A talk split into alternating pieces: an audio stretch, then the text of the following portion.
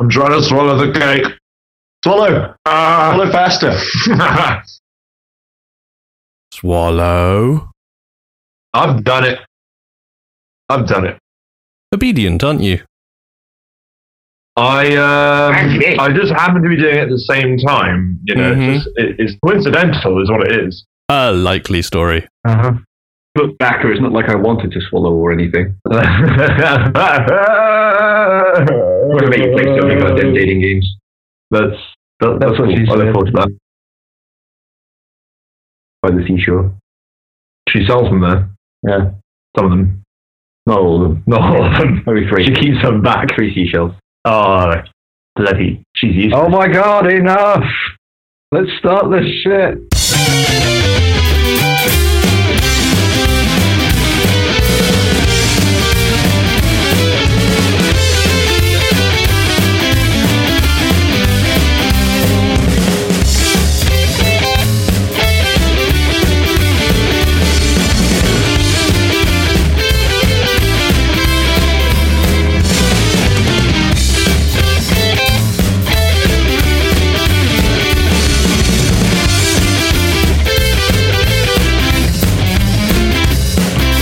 Hello and welcome to World One Stage One. I am Simon, and joining me as ever are Irish, Hello.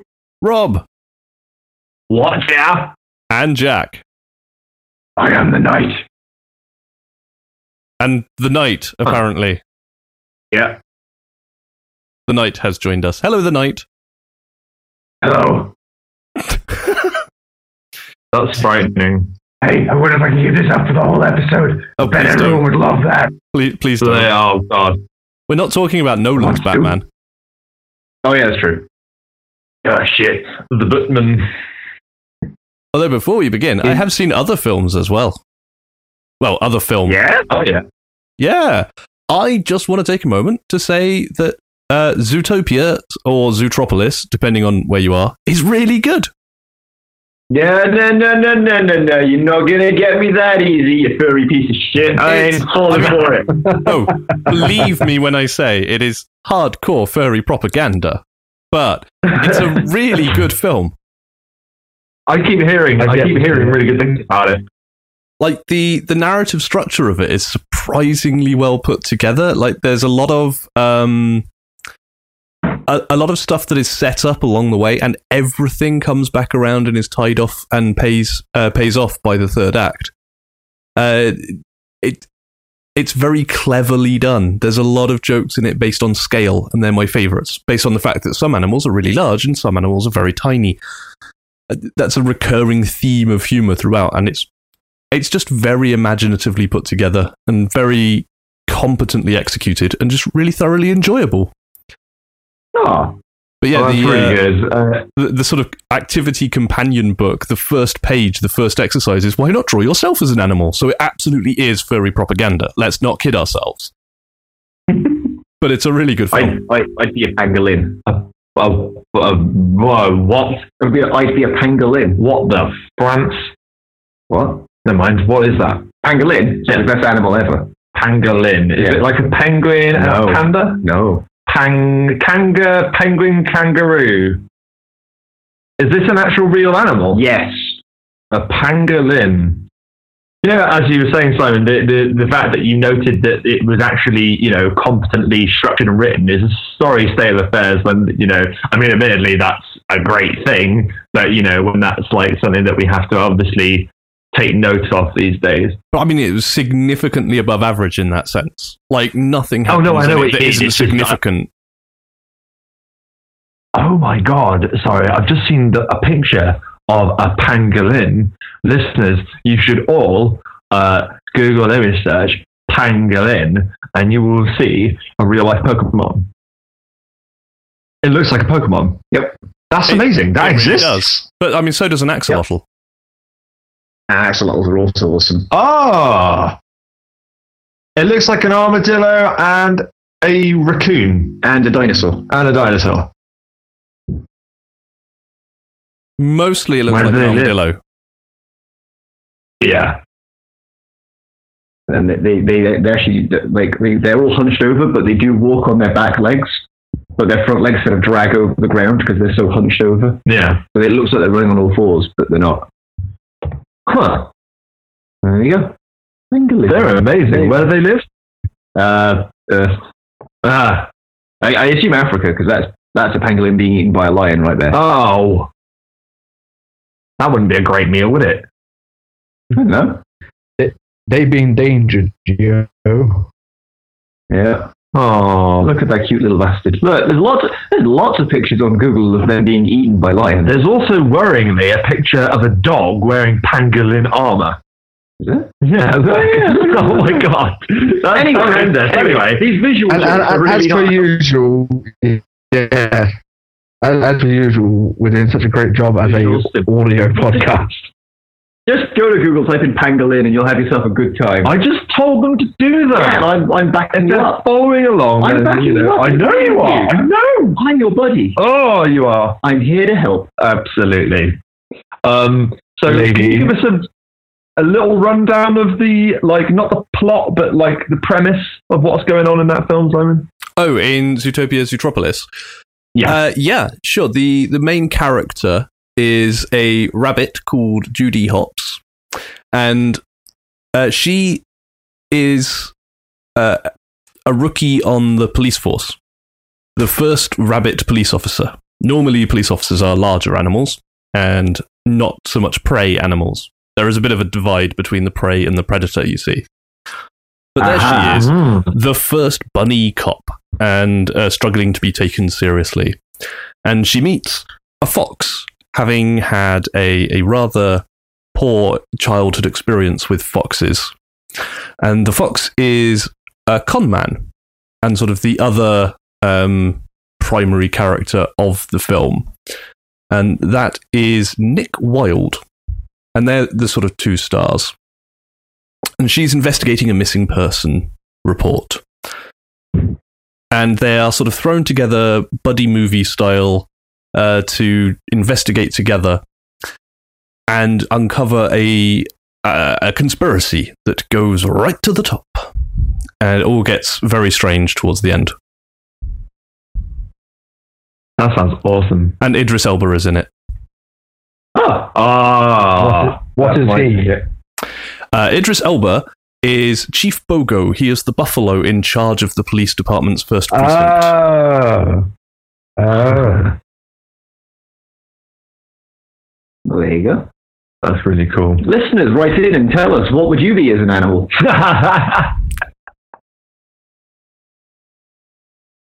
oh, that's excellent. and Shakira is Yeah. in it as well. Really? Wow. Yep. She's That- playing she's playing a pop singer. Okay, but that film literally got about 400% more batshit insane by just having Shakira in it. Yep. And Alan Tudyk's in there. Uh, John DiMaggio, Maurice LaMarche, obviously. Doing their voice. Yeah, yeah, of course. Um, Maurice DiMaggio, LaMarche is doing uh, basically The Godfather. Actually, yeah, to Oh, Bruce is he- Lamar has he- many. That character. That guy. You know, one with the face. Yep. That guy. Yeah. Yeah. That shrew. An animal description. But Hmm. yes. yeah. Anyway, so yeah, that was just a little aside. Don't want to go too deeply into it, but it's a surprisingly good film. Yeah, like I was saying, I mean, I, I just keep hearing really, really good things about it, and like, not to be too judgmental, but like, just you know, I hadn't really seen a trailer, but just looking at, it, I thought, you know, like anim- animated films are coming out, you know, every other minute. Easter break. Yeah, yeah, I guess it is, isn't it? Spring break. Break. But yeah, I mean, I I hadn't given it a second thought, but I kept hearing really good things about it, and I had some free time. It was on. I said to Zoe, "Shall we go and watch it? See what all the fuss is about?" And we came out very pleased. We did. Aw, That's excellent. I am glad that you are happy. It's always good when that happens because let me tell you, that doesn't happen all the time. Now, No, no, it doesn't. you can go in. Hmm. Are we there yet? Well, Where? we we could talk a little about WrestleMania because, of course, our last episode was the wrestling episode. The wrestling.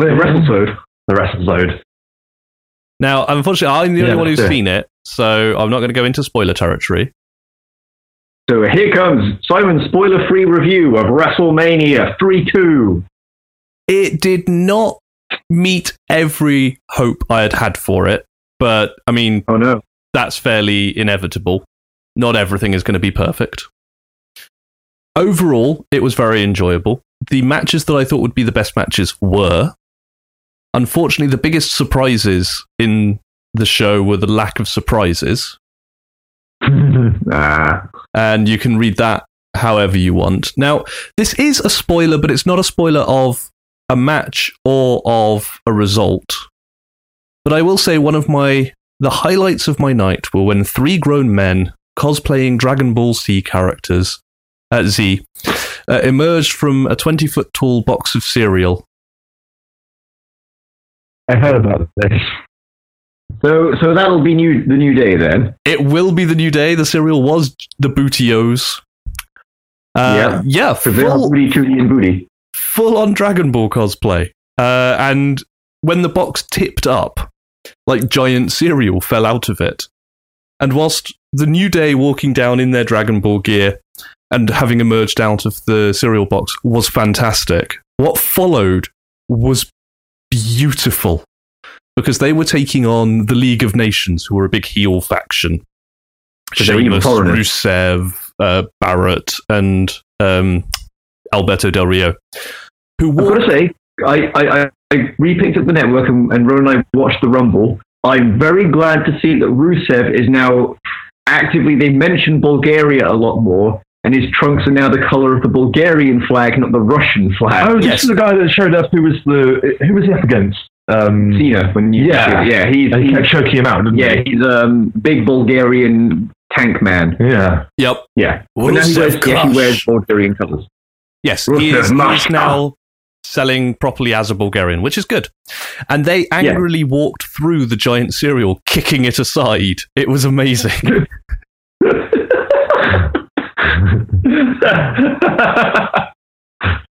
That's That's amazing. that's beautiful. That's commitment. Yeah. and another thing I'm going to say that is a bit of a spoiler, but again, not of a match or of a result, uh, because it goes back to directly to something I said in our last episode.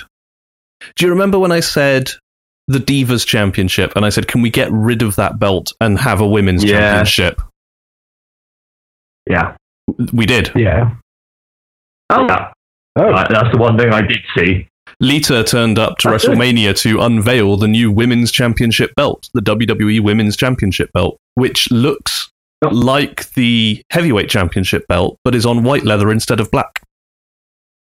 Ah, so like the old Intercontinental belt. Yeah, it looks great. And it is a Women's Championship and not a Divas Oh. Championship. So I'm, I'm extremely pleased with that result.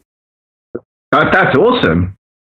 There was um uh, I saw um uh, on my Twitter this morning actually I woke up um and I saw a few people that I follow liked a picture uh that actually uh, uh someone someone who I'm a big fan of had posted Max Landis he does a lot of things to do with wrestling. Mhm. I think he consulted for them for a bit. It was just this picture of this little girl ringside uh sort of leaning against the railing looking up uh, at uh, that happening uh, and um, uh, the caption just simply said the most important moments of WrestleMania Yeah, I agree. year. And I was Aw. like, I was like, that's absolutely fucking beautiful. That's lovely. yeah. Um, so yeah, good on them. Good choice. That was a really good moment. Um, we also predicted Shane McMahon, he going to jump off something. We were right. Yeah, because it's really difficult to not how Shane McMahon jump off of things. Yeah. That match lived That up to whole thing. expectations. That was a really good match. Um, Okay. we, we said Triple H's entrance would be insane, and we were right. Would it, wait, more or less insane than being king of being robot king of kings and decapitating Terminator? And product placement. It was th- less product placement, less showy, but perhaps more insane. Uh, it's the moment when I tweeted this WrestleMania just went from bizarre to dystopian, Oh God. what? And uh, then asked, "Is this the AT and T Center or is it the Thunderdome?" Oh. oh man, I'm excited about. It. I need to watch it. I also said, "I know we all missed the Attitude Era, but I think Stephanie McMahon has overcorrected." Wow. It was a Wow. strange, strange moment. Um, You will see what I mean. I'm looking forward to it. Have you watched Man. any NXT yet? Not yet. I literally, I just got the, the network back last night. I would suggest before watching Mania, uh, look up a couple of four horsewomen matches. Um, Okay. Becky Lynch, Charlotte, Sasha, so you know what the build up to the women's championship match is, because they are phenomenal and they stole the show at WrestleMania. They really did. Hmm. Yeah, I had that as well. All right. All right. Also, Shaquille O'Neal cool. was there Oh. Huh. in a match. Wait. Did he open? Oh God! I was hoping you weren't going to say that. Tell me he did not open up a can of Shaq Fu. The sack attack. He did not. No, uh, he turned up for Oh. the Andre the Giant Memorial Battle Royal because he's perhaps the only Ah. person who can stand in the ring next to Big Show and look down at him. Yeah. He's also like the only person in the world that could make Andre the Giant look like a great actor. Harsh but fair. Harsh but It's fair. entirely accurate. I remember Shazam. Yeah. I remember Steel. Also, The Hmm. Rock wrestled. Wrestled? He had a But The match. Rock hasn't wrestled in ever. He had a match. Is it against Cena? No, it was not against Cena. Oh, I. Oh, mm, It was. It was six. Stone Cold It, Steve Austin. it was six seconds long. Seriously, it was not a Oh. real match. Oh, well, don't Right. guess if you don't want to spoil. Stone Cold Steve Austin. Uh, oh, yeah. Yeah. Austin was there, but Austin did not have a match. Oh, okay. Stephanie McMahon. Uh, no, but she did take a pretty sick bump. Wow. Yeah, Huh. bad night for Vince's kids, all round, actually. It's always a bad night for Vince's kids. They wake up and go, fuck. I'm Vince McMahon's kid. What's happened to us? Because, you know, everything that happened to Shane looked like it hurt. And, uh, yeah, Steph took a pretty mean spear, actually. Ooh, Jesus. So that's that's Huh. kind of all I can say without going into spoiler territory. But it was it was Was bizarre record? and it ended dystopian. Uh, there was a lot in there to like, but on the whole, it wasn't the show I was expecting. Join us in two weeks for Spoiler Mania. Which, well, yeah, okay, yeah, that works. and hopefully, Yeah, Jack going, yeah. "You're right. NXT is really good." Yeah. I bet it is. Future me is in for a treat. Uh, uh, yeah. But speaking Yeah, of things that are really good, Did anyone go to the cinema this week? yeah, uh, Yeah. No. yeah, I went, I went, I went opening. I went midnight opening, man. I'm trying to think if I actually went to the cinema for anything else. So, to be clear, as you I may have guessed from the title and the night joining us, we are talking about Batman vs. Superman Dawn of Justice, which three of us have seen, and I, for one, am committed to convincing Irish not to see by the end of this episode.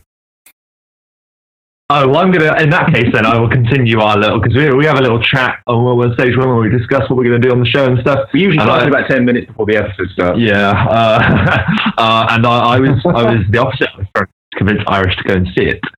Um, not that it's because I think it's a good film, but I think it's a film that should be witnessed because I had to.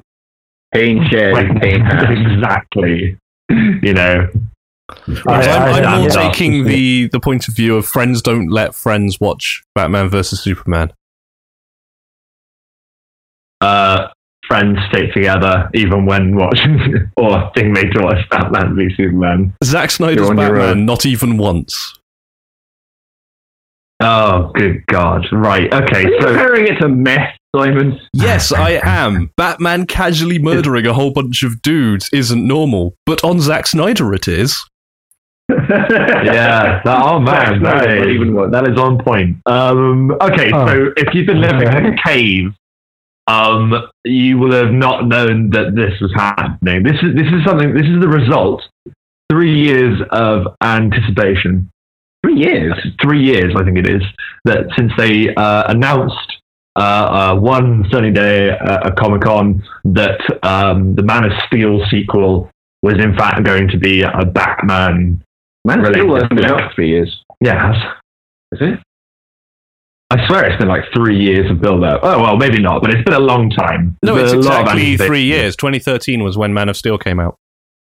Oh, shit. Okay, well there we go then. Um, but yeah, so a lot of a lot of anticipation, a lot of hype, um, a lot of furrowed brows and worrying and People furrow the shit out of and some brows. and um, generally, yeah, um, uh, about what's going to go on with this film.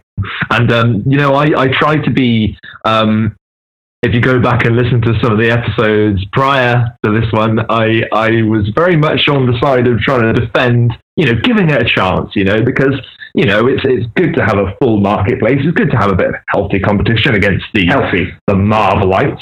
Um, The Marvelites. the Marvelites. You just you just made them sound a whole lot cooler than they actually are. well, it sort of sounds a bit like Marmite as well, which you know, but I mean, like you got Mar- you'd have the Marvelites, and with like DC, you'd have the dickheads. dickheads. Yeah. Oh man. Uh, well, yeah. So anyway, lots of anticipation, and like I say, I went to see it bloody opening night, midnight release. It's always good to go and see something on the premiere, on the on the debut opening night, midnight Yeah. screening. You know, I went and saw uh, Dark Knight Rises that way. Oh dear. Yeah, The the not so great ending No. to that trilogy. or middle. Uh, Wait. oh, I love the I, did, middle. I put him in the middle of the film. Oh, I think when Dark Knight Rises had a bad ending, I was like, it had bad middle too. And Oh, yeah, yeah, the like, it wasn't- it wasn't also great. somewhat problematic. Yeah. yeah. Um, but um, No, I've, I've still not seen Dark Knight Rises. It's my favourite of the Nolan Batmans. I just Really? never got around to seeing it. But this is the thing is, Simon will say it's his favorite of, of the Nolan Batmans, but will also agree with me that it had prob- it had problems in its beginning, middle, and end parts. Oh, Jesus, yes. Uh, Yeah. You see, the reason, the reason the reason it is my least favorite uh, um, um, of the Nolan ones is because up until now, I felt that it was the, the film that betrayed the characterization of Batman the most. Um, Until until today, um, where oh my goodness me, so Batman uh, doesn't like that Superman has blown up Well, a city. before we get into that, one, I want to make clear the only reason I say it's my favourite of the Nolan Batmans is Oh, because, sorry. as long-time listeners of the show will know, Tom Hardy and Joseph Gordon-Levitt uh, are people I like a great deal, uh, and also uh, Anne Hathaway. So I don't like any of the Nolan Batmans, I guess is what I'm saying, but that one has the best lineup of people I like in it. Oh, I see. And- okay, that that And- makes sense. And before we start talking about Dawn of Justice, spoilers. We're going to spoil the shit out of this because, as I said in that chat, I don't think this film can be spoiled because nothing Yeah, interesting I- um, happens in it. So we are going to Yeah. ride roughshod over anything that this film pretends is a surprise or a secret. That's uh, that's spot on. Um, yeah, that that took me back when you first said it. Oh, what do you mean this can't be spoiled? I was like, well, and then you explained, and I was like, yeah, actually, that's a very good point. Um, um, so anyway, it could be it could be spoiled, but only through the means of really confusing the shit out of people. hmm, Case in point, I'm just gonna put this out there. It's just like the one thing I can think of, which is a spoiler, but it was like, huh. So Lex Luthor invents the superhero icons for everyone. Yep. We'll get There you go. We will get I'm, there. I need to get that out Uh, right, I know, but I really want to. the shit out of it. I want this to be a controlled environment because I feel that although it is a halting pile of incoherent, It's a bad movie. Yeah. it's, it's bad, but I think that there are one or two elements in this film that I thought were actually pretty cool. Not cool enough to redeem, you know, the whole the whole thing because that's ridiculous. You can't, you know. Was it the uh, fact that the you- movie practically opened on Lois Lane about to slit her wrists in a bathtub? Because I thought that set a really happy tone for the film. It didn't open. It didn't open on that. Pretty much. I mean, before that, we had a flashback to Man of Steel from Bruce's perspective, and then we cut Which I thought immediately to Lois about to kill herself. Thank you for that. That was after the desert scene. Yeah. Oh, she didn't no, try yeah. and kill herself. She's sat there contemplating it. What? I, I don't know. No, she's not. I don't know about that. I think that that might. I don't know. I didn't see it that way. What do you mean she's going to kill it? She's just in the bath. I could have sworn she had a razor to split your blade. Did she? She's doing her legs. Razor blade, not razor. She's old fashioned. Did she? Did she? I don't remember that. I remember there was a I- bear. I may have been that. projecting my own feelings. no, I was going to say. Yeah, this is, this is a bit dark, actually. I mean, because, like, you know, like, Right, it's Zack Wow. Snyder. You know what he's like, and uh, Ah. the the whole theme of Lois is, you know, all those people died because I was getting saved. It's all on me. It's my fault. And I honestly thought the whole thing was uh, uh, talking about her having suicidal thoughts in the bathtub and all this this huge weight of guilt on her. And I was like, well, that's a nice upbeat start to the movie. I didn't, I didn't really. But that was all based on the razor blade, and if I'm wrong about the razor blade, then I'm probably wrong about the scene. I can't even remember. I mean, Oh man, it's such a. The thing is, I've never been so ready to get up out of my seat. I'll put it that way. Like, I know I said that there are good moments in this film, but it was exhausting, absolutely exhausting. Um, I think with before we go into all the plot stuff, I think just structurally, you know, the way that it, it doesn't have any coherent kind of uh, through line. Uh, the editing is spotty and all over the place. Basically, a series of things happen in an unconnected order that we just get dragged through. Dragged. Like, and there's no like you're being carried by Superman. like carried through a building, like at a high velocity. He's yeah. not even putting his hand out. No, he's not even doing that. Like he's literally just oh my god.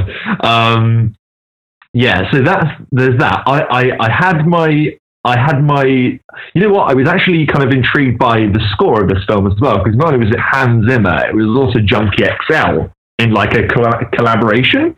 And I was like, Who's that? uh, is I, I don't really know, uh, but like, um, it, it, it basically it was Hans Zimmer meets dubstep kind of, I guess. But um, the, that score, like that, like you don't have to forgive me, but the only way I can describe it, and you'll remember it as soon as I do it, is this.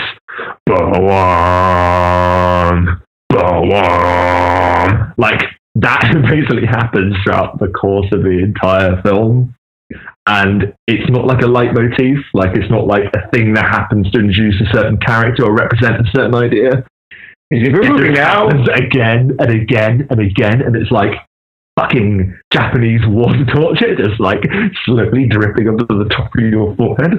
Um, It- it's it's the tour guide showing you through the movie. Go, okay, everybody, we're going this way now. We're moving on. but it's not. yeah. It's not. It's, it's basically if the tour guide was just walking mindlessly round and round in circles In a cave. in a cave, then that's basically what that was. But anyway, so it's structured pathetically, pathetically. Like I don't see how that got by.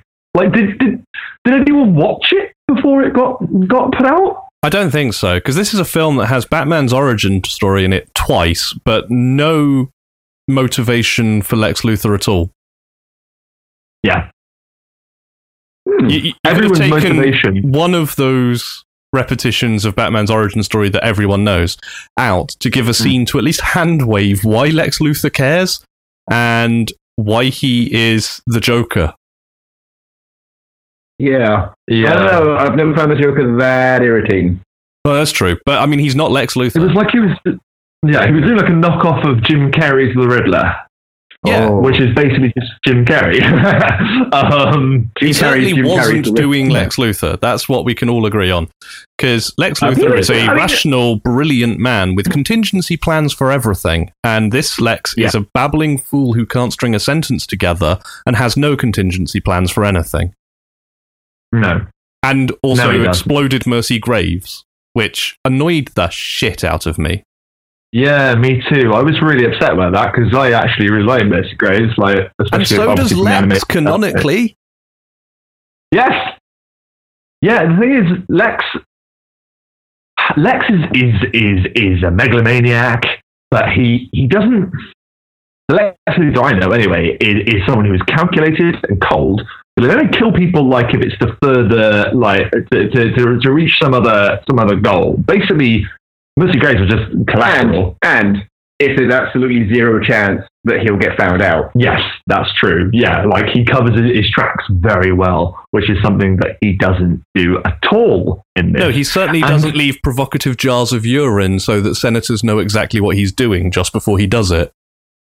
Yeah, What? yeah. I mean, Yep, there's a jar. oh yeah, there's a jar of piss, Irish. There's a jar of piss. And I think it represents this whole cinematic experience. Um, but um, Yes, it's a jar of piss labeled Granny's Peach Tea and he wants you to drink it. That is this film in a nutshell. so we have that, but like, right. It's, we, we- we're talking about motivations at the moment. I think that the beginning scene, I think with with re-establishing what happened at the end of Man of Steel, show it from Batman's perspe- perspective from the ground. I thought, you know what? As this is a sequel, I think that's a really strong way to start. And I was actually gripped at the beginning. Like I will admit, like I was like, yes, this is going to be great. In, in this sense. Bruce Wayne was part, oh, Sorry? part of the audience of Man of Steel, the part that was going, oh shit, why is Superman fucking Yeah. destroying all of Yeah. this stuff with people in it? and we can see from his So- perspective. Okay, I totally get why Batman would, would uh, or anyone would be little fearful upset, of this. a little miffed. really miffed, like the, you know. And there's this really heartfelt, like It really ruffles my Jimmy. yeah, and is, is Irish, you had a question. Oh, sorry. So it was was Bruce there as Bruce, or was Bruce there as the Bat? As Bruce. as Bruce. As Bruce. Okay, he's in Metropolis as as Wayne. Because he owns a he owns a, a, an office building. Yeah, there's um Wayne He's, Enterprises. he's basically uh, ordering them like- to evacuate the building, and because he's Bruce Wayne, uh, he's also driving to the explosion uh, to try and help. Yeah. which And you it- know is it- again was a was it his, For his example- one of his buildings that got destroyed? Then I mean, there were, there were like 2,000 buildings that got destroyed. His was one of them. Yeah, I I- got confused by that, yeah, what I got really confused by was the fact that he phones up that guy and he's like, so Metropolis is basically blowing up. Um, evacuate. And the guy's like, okay, everybody, we've got to evacuate. Like, did, did you not think of that beforehand? Did you Yeah. have to wait until Bruce Yeah. Wayne to evacuate. And goes, oh my god, he's right. The building's falling down. yeah, yeah, yeah. There's a bloody world Shouldn't engine. be here. There's a reason bloody Bruce Sky. runs that company. He's the brains of the outfit. Supervisor Yeah. should be fucking fine. Well, he, well, he got fired in a different way. Oh, yeah. I mean, he- he's, uh, you know, um, but anyway, Irish, there's a there's a blast of bloody heat vision from a certain Kryptonian general that sends the building Okay. toppling, and we have Bruce, you know, driving towards it, and you see the traffic gets in the way, and he has to get out of the car, and he runs head on into the into the smoke, and there's this Right. bit where he. Uh, and it's great because it was really you you, saw and there's a lot of bad things that I'll say about this film. Mhm. Ben Affleck himself, not one of them. I thought Ben Affleck was really good in this. Probably Yeah. the weakest part of this thing for me. Uh, okay, well, we'll get to that. Yeah. But, uh, uh, the first telltale sign that I thought he's going to be great. Not only was I- it him running into smoke, but it was him spotting. There's um, there's I a massive shard of. How they wrote Batman. I hated the things Batman was made to do, but Yeah. I I loved Ben Affleck as Batman, and I really liked him as Bruce Wayne. So yeah, I'm If- probably finding it really hard to like separate the two. I think is my problem. if the Might need to go script is any again. good, Affleck's Batman movie could be fantastic. And given that I think they are learning lessons from how badly this movie has done, his film might be Yeah. better. because I've seen well, yeah. I mean, I've seen, I've seen bits of Ben Affleck, you know, in the costume and all that sort of stuff, and I thought he suited the the Bruce Wayne side of it perfectly. So, yeah, he does. Um, I, I, I wasn't sure as him as Batman. you know, Simon, Simon's, Simon's right. I mean, like, given everything that Batman does, and we're going back to motivation again, uh, although Batman's motivation is set up very clearly at the beginning of the film, it, it just goes off like the wind, like every other character in this uh, in this film.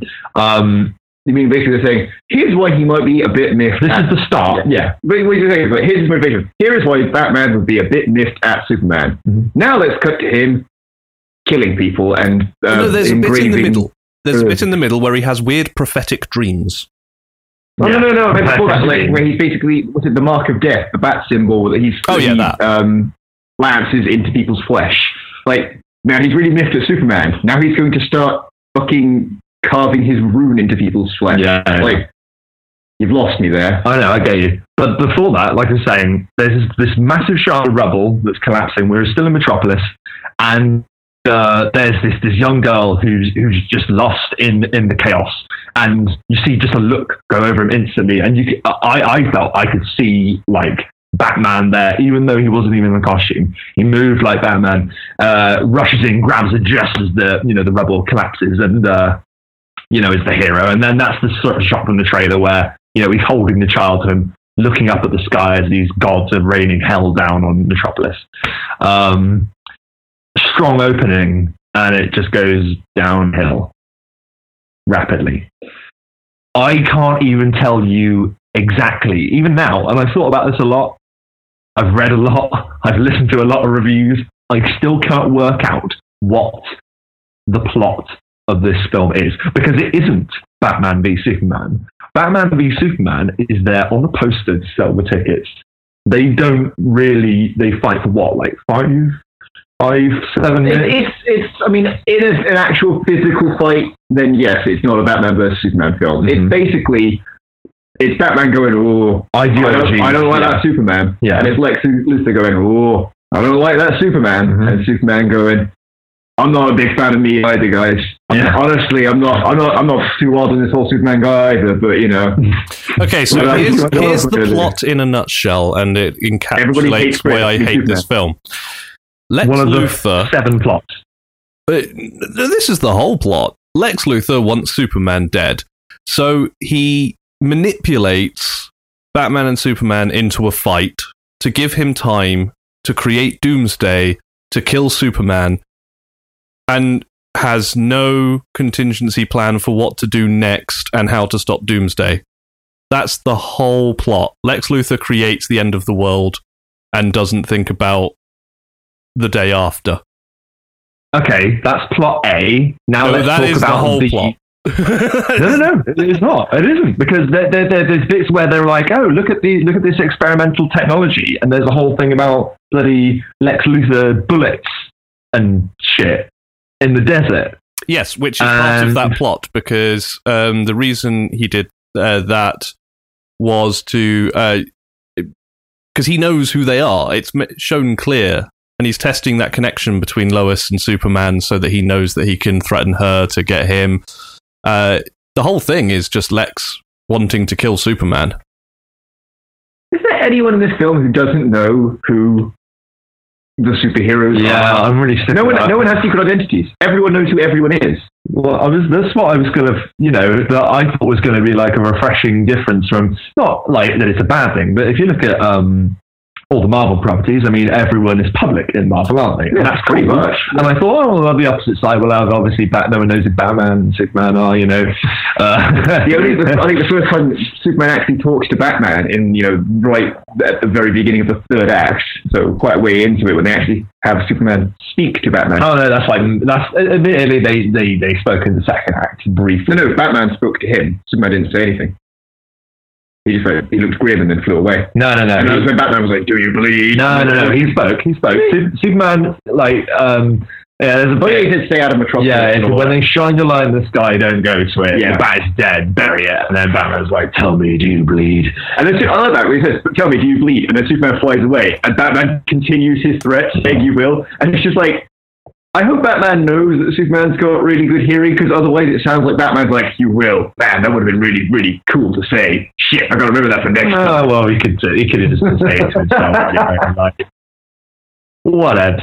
But anyway, so, I mean, yeah, I guess you're right, Simon. But like, you have to admit that all of that, all of the stuff in between is a convoluted mess. Um, we could have set up the motivation there for Batman wanting to go after Superman is there right from the right, right from the get go. You don't need anything else. Like, No, no, you that's don't. all you need. This doesn't need to be a complex film. Yet it is. It's it's mindless. It's to the Mindless point and where yet it's its convolutedness it takes away from Batman versus Superman because it should just be that. It that's all it needs to be. And Zack Snyder is like, no, let's make the whole thing this layers upon layers conspiracy and not take the time to explain any of it. Uh, and we'll just make a nonsensical morass of bullshit with no one Yeah. having a reason to do anything.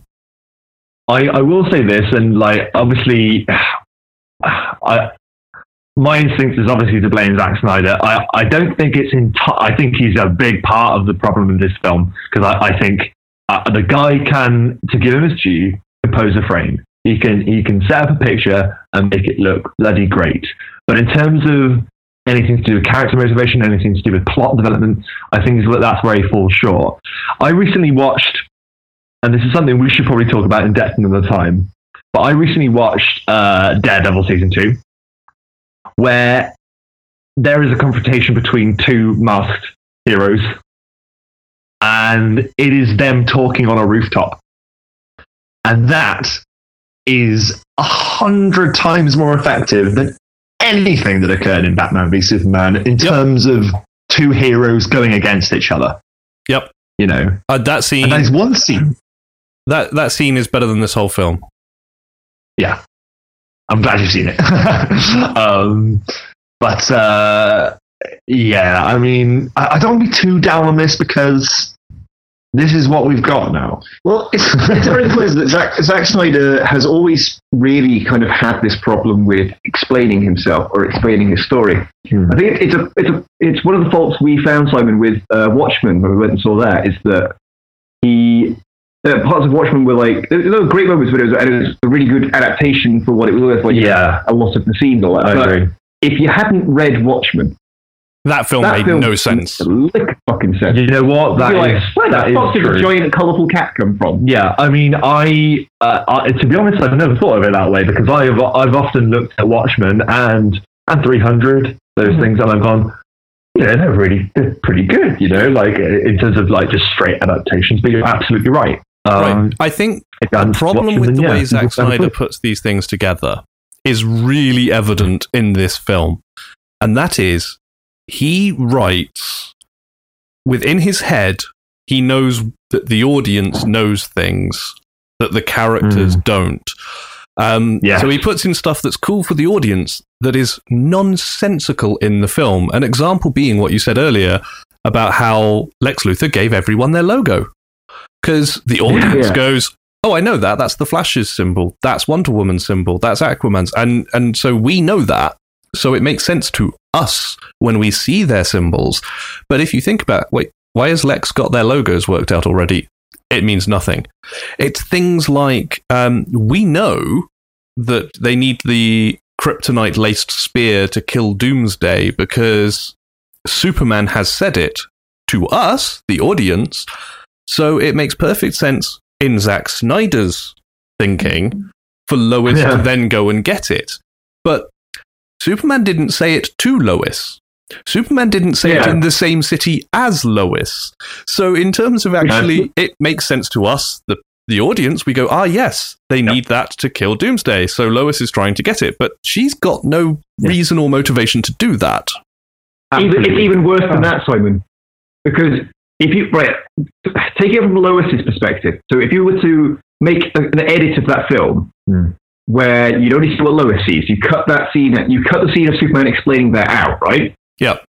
So the two scenes back to back would be Lois running to the pool and throwing the spear into the water. Yeah. Yep. Then Lois running back to the pool and drowning, trying to get the spear Yep. out of the water. Absolutely, and also uh, you've got to remember that. I mean, it, you could you could you could like explain that away Okay. with like this is the thing behind the curtain, as it were, like between films, perhaps. But this is the film where kryptonite is introduced Mhm. to this universe.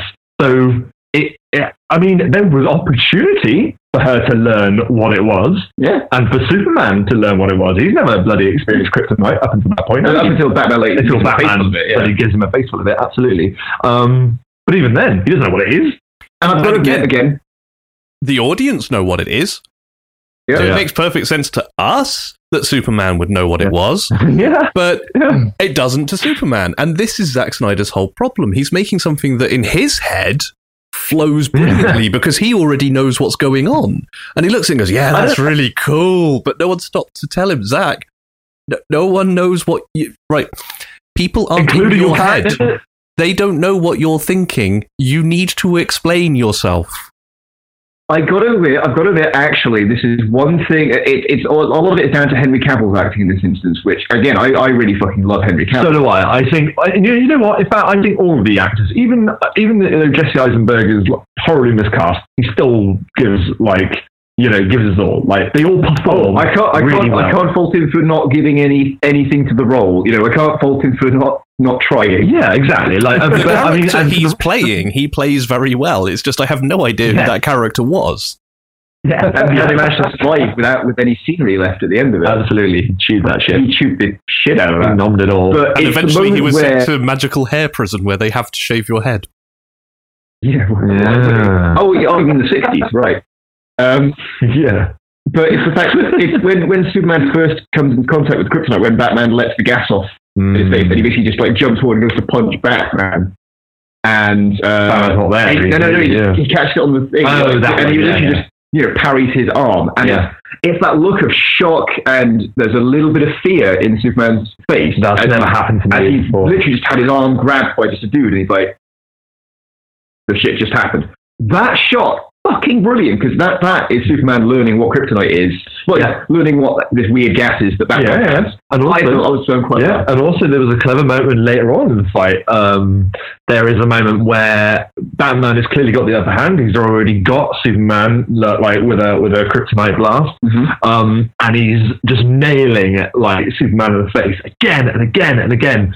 And if you listen carefully, you can hear the sound effects changing from like just a dull thud of a fist hitting flesh to the sound of a fist hitting steel, And- and, it's worn off. And Superman just gives Batman this look, and Batman goes, he's less and "Oh." less of a oh. reaction. "Yeah, His face is like turning away less and less each time until he's literally just staring him down and his face isn't moving. Oh, I love that. Yeah. It was actually not that bad. Apart from there was a few things, but Okay, we'll get to that. that, those, bits like that, when you have the whole Superman getting his strength back, Yeah. or, or losing it for the first time, some really, those are like some really nice shots. There is some really good. sh- There's some really good stuff in Snyder can, film. set up, can set up a picture. Yes, he can, and like, and as long as there's no character motivation or plot in it whatsoever, Batman fight. Superman, Superman fight Batman. Exactly. Like, oh man, like it's so it is it is so frustrating to me because this took so long to come out. And so long since we that we've been waiting for, uh, you know, DC to come up with an answer to the the machine that is Marvel, and finally we get this, and there are elements that could be excellent, like say Simon with the with Batman stuff. When Ben Affleck does his solo Batman film, I reckon that's going to be incredible. But um, oh man, there's yeah, th- th- there were elements that fight that were absolutely great. But it, it took us bloody two hours to get there. Two and a half. Uh, well, yeah. Two painful, meaningless hours. 157, Meaningless. 157 minutes. It's, it's over two and a half hours long, start to finish. Because the film is called Batman versus Superman, and they spend two hours going, they're going to fight. They're going to fight. They are going to fight. Yeah. See, they've met each other. Yeah. Look at them eyeballing each other. They're going to fight. And meanwhile, all this other stuff is happening, and you're like, wait, this has got nothing to do with the fight. What are, what are you doing? Stop it. Including some Yeah, eight hours that. worth of fucking dream sequences. Okay. Uh, Right, Uh, the uh, dream as a point, sequences. Simon, Oh, they make yeah, me just angry. before that. just before that. Admittedly, almost. there are some fight. There are some films that you could you could have. You know, there being this fight that's sort of looming in the distance, and you build to it, and you build tension. But there was there was no tension whatsoever. It's No. just flat. Then they fight. Yeah. So yes. Let us These, all the speak- dream sequences. All the dream Yeah. sequences. Right. Oh This- my god. I'm going back to Zack Snyder says it makes sense in my head. It's like we see Bruce having this nightmare Yeah. of uh, a future where Superman is leading uh, a fascist army, Oh basically. God. And that Yeah. in Oh, itself makes sense because uh, Batman is a, a weird, paranoid, crazy man. I'm okay Yeah. with that. yeah. It, it's very. Um, uh, oh, no, I think it's a Frank Skinner then. It's uh, it's nearly. It's very. Um, fucking what's his name? Dark Knight. Oh, Frank Miller. It's very. I need to say Frank Skinner. I was like, what the fuck? Frank it's, it's It- very it Frank Miller. Very Frank Miller, yes. Um, and yeah, Injustice as well. Yep. but then come the parademons.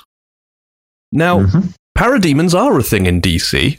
They, They are. and, and it makes sense to see them, but Bruce doesn't They're part know of Darkseid's thing, isn't it? they are. Yeah, the Darkseid's Yeah. And Bruce doesn't know what they are. Bruce has never seen one or fought one, but he's managed in his subconscious dreaming mind to perfectly visualize them and, and know what they assuming do. It is in fact a dream. Uh, that is assuming it's a dream, yes. He wakes What- up then from that it. What do they look like?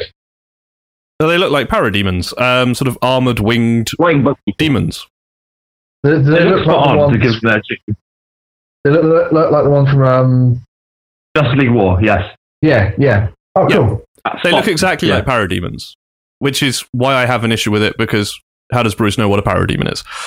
Right, and then he yeah. wakes up from that to the Flash appearing from the future.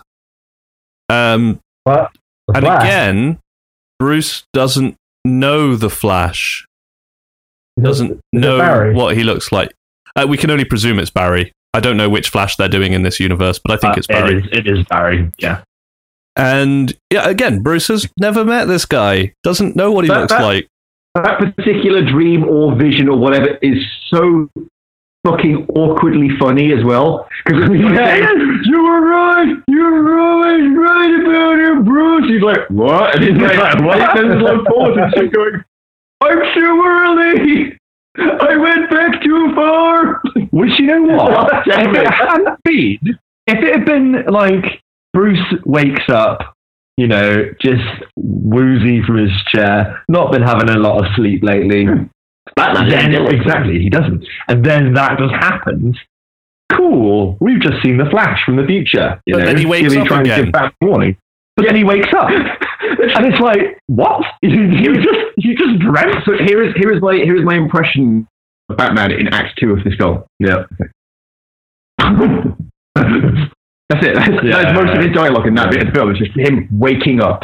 Act two of this film is Batman waking up every five minutes. Yeah, I mean, uh, and and to, once again, to give them due sort of every dream sequence, I've got to say it looks pretty good. Like even at the beginning, when when uh, Bruce is having a dream about being lifted from the cave by a swarm of bats, Yeah, like I I, the credits roll, like I I started to catch on that that was a dream. oh come on, but, I knew no, no, no, instantly it was a but, but the set, but it was it was that slight moment of inertia. Oh, it Oh, was, yeah, it was yeah. flashback origin Yeah, movie, right? yeah, true, origin yeah. sequence, right? Yeah. And then the bat started lifting. Up until that point, there was nothing to make you believe it was a dream. Yeah. It was the point where the bat started lifting him up, but I was like, wait, what? just, just for a split second, that little weird moment of dislocation as the bat started lifting baby Bruce Wayne up and down. I was like, what? Oh, it's a dream. Okay, but for that instant, I felt Yeah. so icky. Batman has finally become Batman as far the power of bat. Yes, you can have summon bats. He's become Batman in fucking um, uh, Uh, um, Injustice God's Yeah. Oh, So or whatever. either- yeah. yeah. Either Batman is now a prophet who has actual visions, or there's something else going on that Zack Snyder chose not to explain at all. Uh, to, to make us talk about the inevitable sequels. But either way, we those don't care about scenes were confusing and annoying because they're not explained and they are not explicable. So sure, okay, shoehorn in something for a sequel that just makes this film longer and less con- uh, coherent. But we, Good job. we know for a fact we know for a fact from the 90s the 90s were a, a painful learning experience but we know for a fact from the 90s that if you put in your superhero movie a reference to the sequel you will not get a fucking sequel Yeah. this is always the way like ah but can't wait to see the second one to see what that was all about But now, never fucking happened now we're in an age, however, where uh, it is. It is literally we are making this for the sequels. We're Yep. making this for the feature, and uh, so what this means is that, like, when we can finally get uh, Dawn of Justice two, and uh, well, when we get like when, we, League. when, Justice League. when, no, when we when we get no no no, it's not going to be called Justice League. It's going to be called Day of Justice, and then the third one's going to be called Night of the Living Justice. Um, but yeah, when we get the next one, and then the third one, we will look back on Batman. Superman Dawn of Justice and know it as Batman versus Superman, that film where all the time travelers keep fucking with Bruce Wayne's head for lulz. yeah, that's that's true. I'm going to go back in time and make him think about flying demon shit. Yeah, that's absolutely yeah, spot Right, on. This is the Um, thing. I mean, it's not a universe that's lacking for psychic and occult people who they could have explained were actually putting these visions in Bruce's head if they really wanted to go in that direction. they Uh, just weren't there. but now Yeah. it's just a confusing mess to add to the rest Yeah. of the confusing mess. I, I feel Yeah. very much like Bruce Wayne in that scene. I feel like I'm sitting there going, "What?" Like, what, what, what even possesses you to think, okay, he's going to have a dream that includes this about the parademons and the Flash? This is Batman v Superman. Just have them. Batman doesn't like Superman. Superman, for reasons that we discover throughout the film, decides that he doesn't like Batman. Batman's kind of a tool. I don't really blame Superman. Well, yeah, mm. absolutely. But that's all you need. Yeah. They, That then half an literally hour is in- all you need. Uh, but right, half an hour in, I want to come back to Oh Lex. Luthor here because I had a conversation with Zoe about this after the film, and when I heard they'd cast Jesse Eisenberg, I had a very Hmm. clear image in my head of the Lex Luthor that we were going to get, and it's not the Lex Luthor we got No. because Jesse played Mark Zuckerberg in The Social Network, Yeah. and I, I thought Yeah. this would be an ingenious modernization of Lex if he was Yeah, that young tech billionaire and if he had created something like Facebook and using this he had become aware that he knew everything about everyone stuff they didn't know themselves you know like Ozymandias watching all the TVs like the uh, Oscar Isaac's villain in Ex Machina he knows the world the world feeds him so you know once he decides he doesn't like Superman. oh like my Superman god, that was Oscar Isaac in Ex Machina. Machina. Yeah, it was. Ex Yeah, yeah. Machina. Uh, Sorry, this has been a week going, holy shit, I've seen Oscar Isaac in a lot of films. But I didn't know It's this just him. crept up on you. Yeah. So I had this image of Lex Luthor, um, social network tech billionaire, deciding he Hmm. didn't like Superman, and and maybe in an interview with Clark Kent, bringing this up, and you know he he says, you know. "Uh, How do you fight someone like Superman? He goes, I don't fight him, and reaches out and clicks a button and goes, Mr. Kent, I just made the world doubt him. Give me a day, I'll have them fearing him. Give me a Mhm. week, I'll have them hating him. And, you know, he just manipulates everything. And I thought that could be a really interesting Lex. That's not Yeah. what we got. What we got is a character from a 90s four camera sitcom who stumbles over his words, embarrasses himself, and then at the end of the movie starts screaming, He's coming. He knows about us and he's coming for us all, in reference, I can only presume, to Darkseid, but with no explanation for why he would know that. Other Uh, than he- other than he stumbled into the Kryptonian ship. and- He's, he's absorbed the Kryptonian knowledge. Yeah, uh, which- library. whatever. Whatever. Which it would have taken one line for them to explain that the archive told him about Darkseid. And actually, according to deleted scenes, that's not how Lex found out anyway. Yeah, Oh, okay. I've seen that as well. so, so they decided to delete the scenes that explained his ranting, but kept the ranting in. Yeah, right. that Um, makes complete fucking sense. Ding, ding, ding, it ding, does, ding. yeah. Ding, ding, ding, ding, ding. Shut the fuck up, Lex. Ding, ding, ding, ding, ding. The Red Kings are coming. Shut up. go Oh. piss in another pissing beaker, you weirdo. He's so irritating. Um, okay, so I suppose I mean let's let's um let's talk about some good things. I guess. Um, hang on. Uh, Civil War's out soon. It is. Uh, But I was- Let's talk about some good things, like when Batman uses the Batwing to strafe people, exploding trucks that they're hiding behind, and definitely Yeah, killing okay. them. Definitely killing dropping, Yeah. dropping the Batmobile on top of a truck and crushing half it. Do And you know what? That was yeah, that was the most unexciting Bat- Batman Batmobile car chase I think I've ever seen. And, Um, and what with one of the the- highest confirmed casualty rates as well. Yes. Including an innocent person, because think about the person driving that fuel truck Yep. that got exploded. Uh, yeah. He wasn't Yeah. involved in the chase, but he Yeah. certainly got fucking killed. Irish, there's a moment, and and Right. we established throughout that Batman has obviously had a long time. This is this is a Batman that has been fighting crime for a very long time, and he's become Okay. jaded, but he's also become extra vigilant. The Batmobile has emerged, and it is this unpenetrable machine of wonder.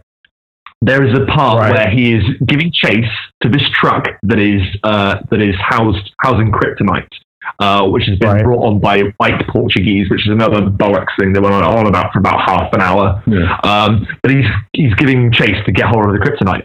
Um, there is a sort of like a um, uh, an enemy kind of truck that's ahead of the Batmobile, and the Right. back kind of comes off it, and there's this guy with a big chain gun, and he loads it up, and he just goes and he just starts wailing on the Batmobile, barely scratching it.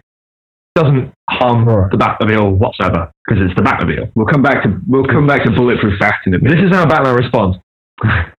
Batman initiates Deathcom, destroy everything with a thousand rounds a second by pulling out a chain gun out of the front of the Batmobile and just riddles it with bullets until it explodes You're- in a fiery inferno. You're missing out another bit though. Is that when he? It's the bit when he, grapples he it? pit maneuvers a car, takes Yeah. it out, Yeah. right? So this kind of the car gets crashed into a wall. It's not a threat anymore. The guy Yeah. fucked over, right? Yeah. So this car has been taken out of the fight. Yeah, taken out of the, into the, into Batman the wall. fires yeah. a grapnel backwards from the Batmobile to grab that car and uses it as a wrecking ball Yeah. to smash other cars, which Right. killing everyone. Which could have, like him using grappling hooks on the bat on on the Batmobile could have been a really cool Yeah. thing. They could have done Like- but instead they had him like ricochet into another car where it flipped up on, into a Yeah. building or something like Yeah, that. he, he flips one into a building. He uh, uh, and this this car hits another car with the force of a head-on collision. Yeah. like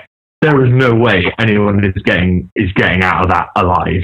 Um, and that uh, and I sat there and I was just like, what? Yeah. Like really, really? And when he when he jumps out of the building from the Batmobile onto the truck, like Yeah. Batmobile goes through the window. When they think, oh, we've got away, and then there's the smash sound of the Batmobile. Count it. There are three men in the back of the truck. There yeah, are right? two afterwards. Yeah, the Batmobile lands on like the corner of the truck and completely folds it, just crushes Yeah, yeah, it yeah, down, yeah, yeah. drives away. Right. There are two men in the back of the truck. Batman just completely crushes a man with the Yeah. Batmobile. I'm like, Yep. Watching Batman Oh, throughout this do you- do you film, know I what- kept you know turning to? Zoe and saying, "He's dead. They're dead." Yep. This is, this is this is the challenge I've said to people when, when I said like, do you want any spoilers for Batman vs Superman? They go, oh, I don't really mind. They go, right, okay. I'm not going to give you direct spoilers, but I want you to do this for me. I want you to go into that film and check with me, just check for me, see if Batman gets a higher body count than Hannibal Lecter in Silence of the Lambs, because I really want to know. Oh, well, that's a bad. He's in prison. Uh, he kills a lot of he people. does kill a few people. He cuts no, he does. Yeah, he does. Yeah, yeah, yeah. yeah. off. Oh. Um, Right. But do you know what? Do you know what's even more mindless about that chase sequence is that that is a scene where Batman is out to get kryptonite. What was the first thing he did in that in that chase, by the way? I don't remember He put a tracking beacon on the truck. Yeah. Exactly. Yeah, yeah, you're right. Yeah, you're right. Yeah, absolutely. And that is then how he point ends up along the getting the kryptonite. But then that scene ends. The next scene starts, uh, uh, or a, a, a scene or two later on, and Lex is walking through where the kryptonite was taken to, and the kryptonite is gone. And there are emergency services of having- out body bags. Yes. With- Right, so oh let me God. get this. And let, let me get this straight. What I've taken from what you told me is that uh, this particular Batman is almost like a meld between the Thomas Wayne Batman from Flashpoint Yep. and Dark Knight Returns Batman. Don't give don't give him that. And Don't Charles, give him that, And Charles because- freaking Manson. No, this is this is just this is just someone that looks like Batman, who has all of Batman's stuff. And all of Bat- Batman's gear has none, And- none of the analytical kind of approach that Batman would go about doing this. If you wanted to see that How do we know how long he has been Batman? Oh, a long time. Uh, A we, long we've got references. The, the Jason Todd suit is in there. Uh, he he says Gotham has a, a bad history with um, freaks dressed as clowns. I mean, he's been Yeah. around. One of his lines is 20 years in Gotham, how many guys survived, how many, how many stayed that way. So he's been Batman for 20 years now. which is a great line. So annoying. It is a misplaced, misplacedly good line. Yeah, like a lot of them. But anyway, this is what I'm saying. I That is a guarantee. long- right, that is a long time to get jaded. It is, but knowing Zack Snyder, like, if you actually cornered him and said, right, Batman doesn't kill people, and you've had him casually murder a whole bunch of people, I would be surprised if Zack Snyder didn't turn around and go, well, when he first started, Batman used to kill people all the time. Yeah, for like six issues. Yeah, in the but first, I, I guarantee in the Zack 30s Snyder is until that they realised kind it of didn't work. So was he trying to get, trying to match Superman's uh, body count from Man of Steel? Right. There's, this is another thing that I don't know whether I like or hate about this movie, but I just come off finding it adorably stupid. Is that Right. in I, I only started noticing in the last bit of the film during the the the, the, um, the Doomsday fight. Mm. I only started noticing it there, but I bet it's all in there a lot more than I than I thought. And that is, they fly and have to fight at the docks, and the first thing someone says Oh, when they're at the docks the guy saying, Batman looks into the camera. it looks Say- right into the camera, basically. It says, well, it's nighttime, so everyone's gone home from the docks. Yeah, it's like There's no one there. There's no one there. They And then also say that Doomsday about lands- Metropolis.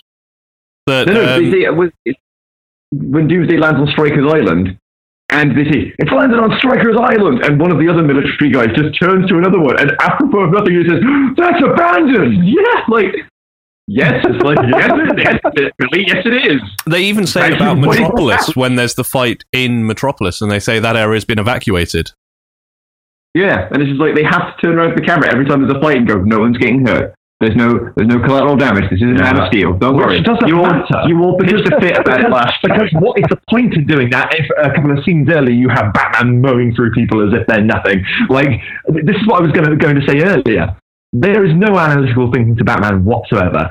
Um, and there is something that I'd like to pitch to you guys and how they could have done this better. Um, but for now, so he's after that kryptonite. The next scene is the- gone. He puts a tracking signal Yeah, on the yeah. truck, and I noticed as well when he crushes the truck and kills that guy, Yeah. inches away on the outside is the tracking signal. So not only did he kill a bunch of people, he nearly destroyed his own tracking signal of the truck he was following. But by just going woo hoo hoo and jumping through a fucking wall. But then the next scene, but the next scene, Batman, right, in that scene, we establish Batman fails to get the kryptonite. Oh yeah, because Superman takes him out, takes out the car, Takes out the car, yeah. saves saves, saves the bad guys with the chain gun. Yeah. yeah. Yep. Um, yeah. Superman saves Save- the known criminals who are actively endangering everyone in the city by stopping Batman. Well done, Soups. They weren't endangering anyone until Batman started chasing them. They were driving quite legally up until then. yeah, without opening fire with chain guns. But then the next scene, we see that the kryptonite is gone and Batman was successful and took the kryptonite. We know it's Batman because he's left the fucking bat. Because he's left the bat, the bat, the bat, the Batarang. batarang, yeah. And I'm like, but why not just have a really cool scene where Batman sneaks in and steals the kryptonite? It, that, it would like have it the length of that scene, or even shorter to cut down your like Yeah. beast movie length. Him stealthily take some people down, maybe that kind of thing. Yeah, Replace the whole Okay, car yeah. chase with him placing in, in, the tracker. in the way that Batman should do these things. I mean. Yeah. Yeah, Yeah. Yeah. Instead of the whole car chase, you just have him placing the tracker, and then you cut to a longer scene of him breaking in and stealing the kryptonite in a really sneaky way. Which is what I was. I thought they were going to do. They open the scene right before he gets into the He field, and he's, like no, no, he's standing there on top of the crane, and he's just standing there, and his cape's blowing in the wind, and it's like, yes, he's going to follow them and bloody find out where they where they're storing it, and then he's going to get it. No, we don't get any of that. Give me Um, fuel, give me fire, give me damage. Another thing I'm saying about like Bat, Batman, Batman is one of the most analytical kind of characters in DC, probably the most, and uh, he he's always ten steps ahead. He always thinks everything through. Like there was I, of I would argue Like, the most analytical character in DC is Lex, uh, followed by Batman. uh, okay, fine. Ne- neither of them Um, demonstrate but- that in this film, mind you. Yeah. Uh, and I'm sure, I'm sure we'd all agree that in uh, a case where Batman knows he has to go up against the Man of Steel, Superman, he's going to have to think things through. He's going to have to plan. There is none of that. No, if there is I, him. If, if I was in charge, if, if I was in charge of this, I would have I would have done it like a heist movie. You know, like in a heist movie where they have um, they they they're doing they're, they're they're showing you stealing the diamond whilst explaining how they're going to see all the diamond. Yeah. It's a very popular cinematic technique. Just do that with Batman explaining step by step how he's going to take down Superman. Like a, like a Sherlock Also- Holmes fight. yeah, My, my favorite thing about Batman preparing to fight Superman is you're right, that would have been brilliant. Uh, but Yeah. what we got was I'm going to fight a literal god who I fear has the power to destroy anyone with a glance. I'm, I'm going to train like I'm training for the world's strongest man competition. And it's going to Yeah, be really, really this tire. Because if, if I hit this tire with a sledgehammer enough and lift enough of these weights and drag this tire along the ground enough and then put on a robot suit so no, my own physical strength doesn't matter at all. Uh, oh, wait. no, no, no, um, he's, he's making sure he's dude. The robot suit is really fucking heavy. Yeah. well, it's powered, the only probably, I- but uh, it's Yeah, just the yeah, fact I that mean- he's like, I'm going to fight Superman, so I'm going to get really physically fit. And we do, don't see a single scene of him researching Superman's weaknesses, the effects of kryptonite, or how to make Yeah. these kryptonite weapons. We just see him going, I've got abs. And Yeah. abs, and I've Which- ground kryptonite into a powder. The only thing I thought, the only reason I thought, oh, he's doing that is because, you know, Batman is supposed to be the, the peak of, you know, um, the, the human condition. Like he, he, he, he needs to make sure that he has every, you know, trick up his sleeve, even if it is just him going to be physically strong enough to avoid Superman or be quick enough to, to react in time for Yeah, something. I, I know, it's just they there's no put so much emphasis on his physical Yeah. training. When Yeah, you already know tight. Batman is in great shape. That's not the bit I would have worked on if I were him. Yeah. So um, this let's just talk about the pissing fight. So let's explain why Superman and Batman fight.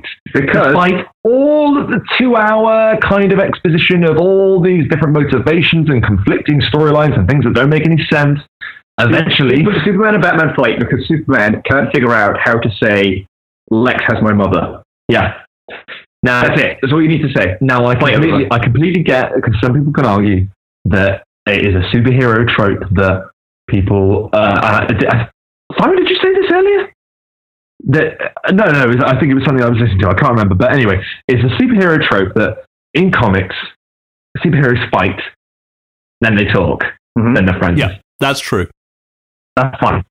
However, in those cases, as a filmmaker, as a producer, as, as anyone looking at this being made, you make sure that your characters don't have any chance to communicate whatsoever. It is lack of communication that fe- that, that allows you to do that. Causes the problem. The fact that they can both stand there and have a, a conversation, as we've both said, we've all said, Batman is probably is the second most intelligent guy in this DC universe.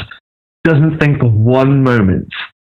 Superman, honest, wants to, you know, not Right. fight people. Really, Hang on. Before Doesn't- uh, we need to reel this back. We need to reel this back. Because Really? well, the fight actually starts because after two hours of preparation, of completely inconsequential preparation, Lex says, By the way, Superman, I've kidnapped your mother and I'll kill her if you don't kill Batman. Which we Yes. could have done in two minutes. And And- I've made some really fucking creepy fucking Polaroids. Yep. Like, Mm. uh, like And- and seven. These Superman- look, these look they're from fucking. Superman's whole attempt to save his mother is tell me where she is. I don't know, they didn't tell me. Um, and it's the first time in this Superman's history that he's not gone, hmm, well, I've got incredibly good super hearing. I could probably hear her from here. I mean, I can hear Lois Yeah, I Lane can hear Lois drowning off in another by the way. city whilst fighting Doomsday. Uh, so I could probably just listen for my mum and go and save her because I am Superman. Ah, no, She wait, no, they didn't tell Lex where she is. I'd better go and kill Batman. Hmm. and And also doesn't doesn't show up and go, whoa, whoa, whoa, wait, wait, Batman, please, I know you hate me, but they've got my mum. That's all it And needs. you know what, to what is his Batman supposed to credit. Like, yeah, he it's like sort of does. He he takes a step does forward, try. talking, and then st- uh, steps on the tripwire that sets off all the cannons. So he does actually try and start talking, but once he gives for a few up seconds. really quickly. Yeah. Yeah. I don't know. I've seen I've seen this film. I've seen how Batman acts in this film. Like it wouldn't take very much for me to just go, you know what, fuck it, it's just gonna be faster to beat the shit out of you. Because man, I really fucking hated Batman in this film. Uh, they're like I, I, I can see the argument for, Start, starting for from his goddamn Batman, this fucking bat signal, cigar, cigarette lighter, punch knuckle things. Oh yeah, that's another thing. Branding. Batman not only murders people in the first hand, he also murders people in the second hand by branding people. And and they, they, there's a line that they say is like anyone who is branded by the bat is basically a death sentence when they're sent to prison. Yeah. So Batman essentially, who he doesn't murder, basically lets other people murder them You gotta think, you gotta think in black. You gotta think why? Like, why does the bat mark mark you as a particularly bad dude? Did they mention that? No, Someone that the, no explanation. The, the the prisoners who kill the people who've been branded by the bat, and this is a theme, have no motivation to do so. like, I get, I do get that in real life there are certain there are sex in prison and stuff. Yeah, there there are certain types of prisoners who have committed certain types of crime Sure. who are at risk of being attacked by inmates if those inmates find out what they've done. yes, Um, absolutely. I, I'm sure they must have said something They about, didn't, about who Batman They is branding, They like, didn't. who he's branding in terms He of criminals. everyone. Everyone. criminals. Everyone he fights. So, i in a way, uh, surely it would be the opposite. Surely it'd be like, wow, that's a mark of respect because it took Batman Yeah. to send you to. You weren't taken down by to the cops, you were taken down by the bat. Yeah, and oh my god, you're still here. You'd think they'd be didn't running you. the prisons. I mean, the one the one guy we see doing that gets branded is a He's- he's a, he's a human trafficker. Yeah, so he's- quite clearly he is proper scum. Yeah. But I don't know if Oh, that's, that one. Yeah, I yeah, don't know yeah. if that's uh, like running theme. I don't know. I don't know. There- There's no rhyme nor reason to it whatsoever. Um, but yeah, I'll tell the, you what um, it takes away immediately, and it's been a recurring theme of the best written Batman for years, is Batman's belief in redemption. Even amongst Yeah. the worst of his villains, he believes in redemption. yes, Uh, he Absolutely. desperately He'll- he'll wants put Two Face to recover. He he brings Yeah. Harley her dress after Harley's holiday because he Yeah. acknowledges she was trying. You know, he really I have to believes that these people can turn around. The- The brand kind of goes in direct opposition to any belief in redemption, especially when he says, you know, Yeah. basically once a criminal, all a, cr- always a criminal.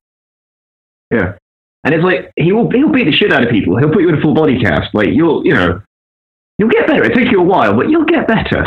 Like I mean, I can almost see them doing like a whole uh, the the Batman's lesson, like Batman's arc through this film could potentially once have been maybe in the first draft of the script that oh Batman has now got to this stage where he's broken and he's judging a book by its cover. He's ju- judging Superman like on face value. He's judging criminals on face value. Now I completely get that, but it's not explained in any way. And it- like it's not developed at all. It's it's just a, a theory that I just came up with just this the second. Right now, I've got to I've got to just jump out of this for a moment. That is still on the subject of this Batman and his whole redemption thing. His, Sure. his belief in redemption or lack thereof.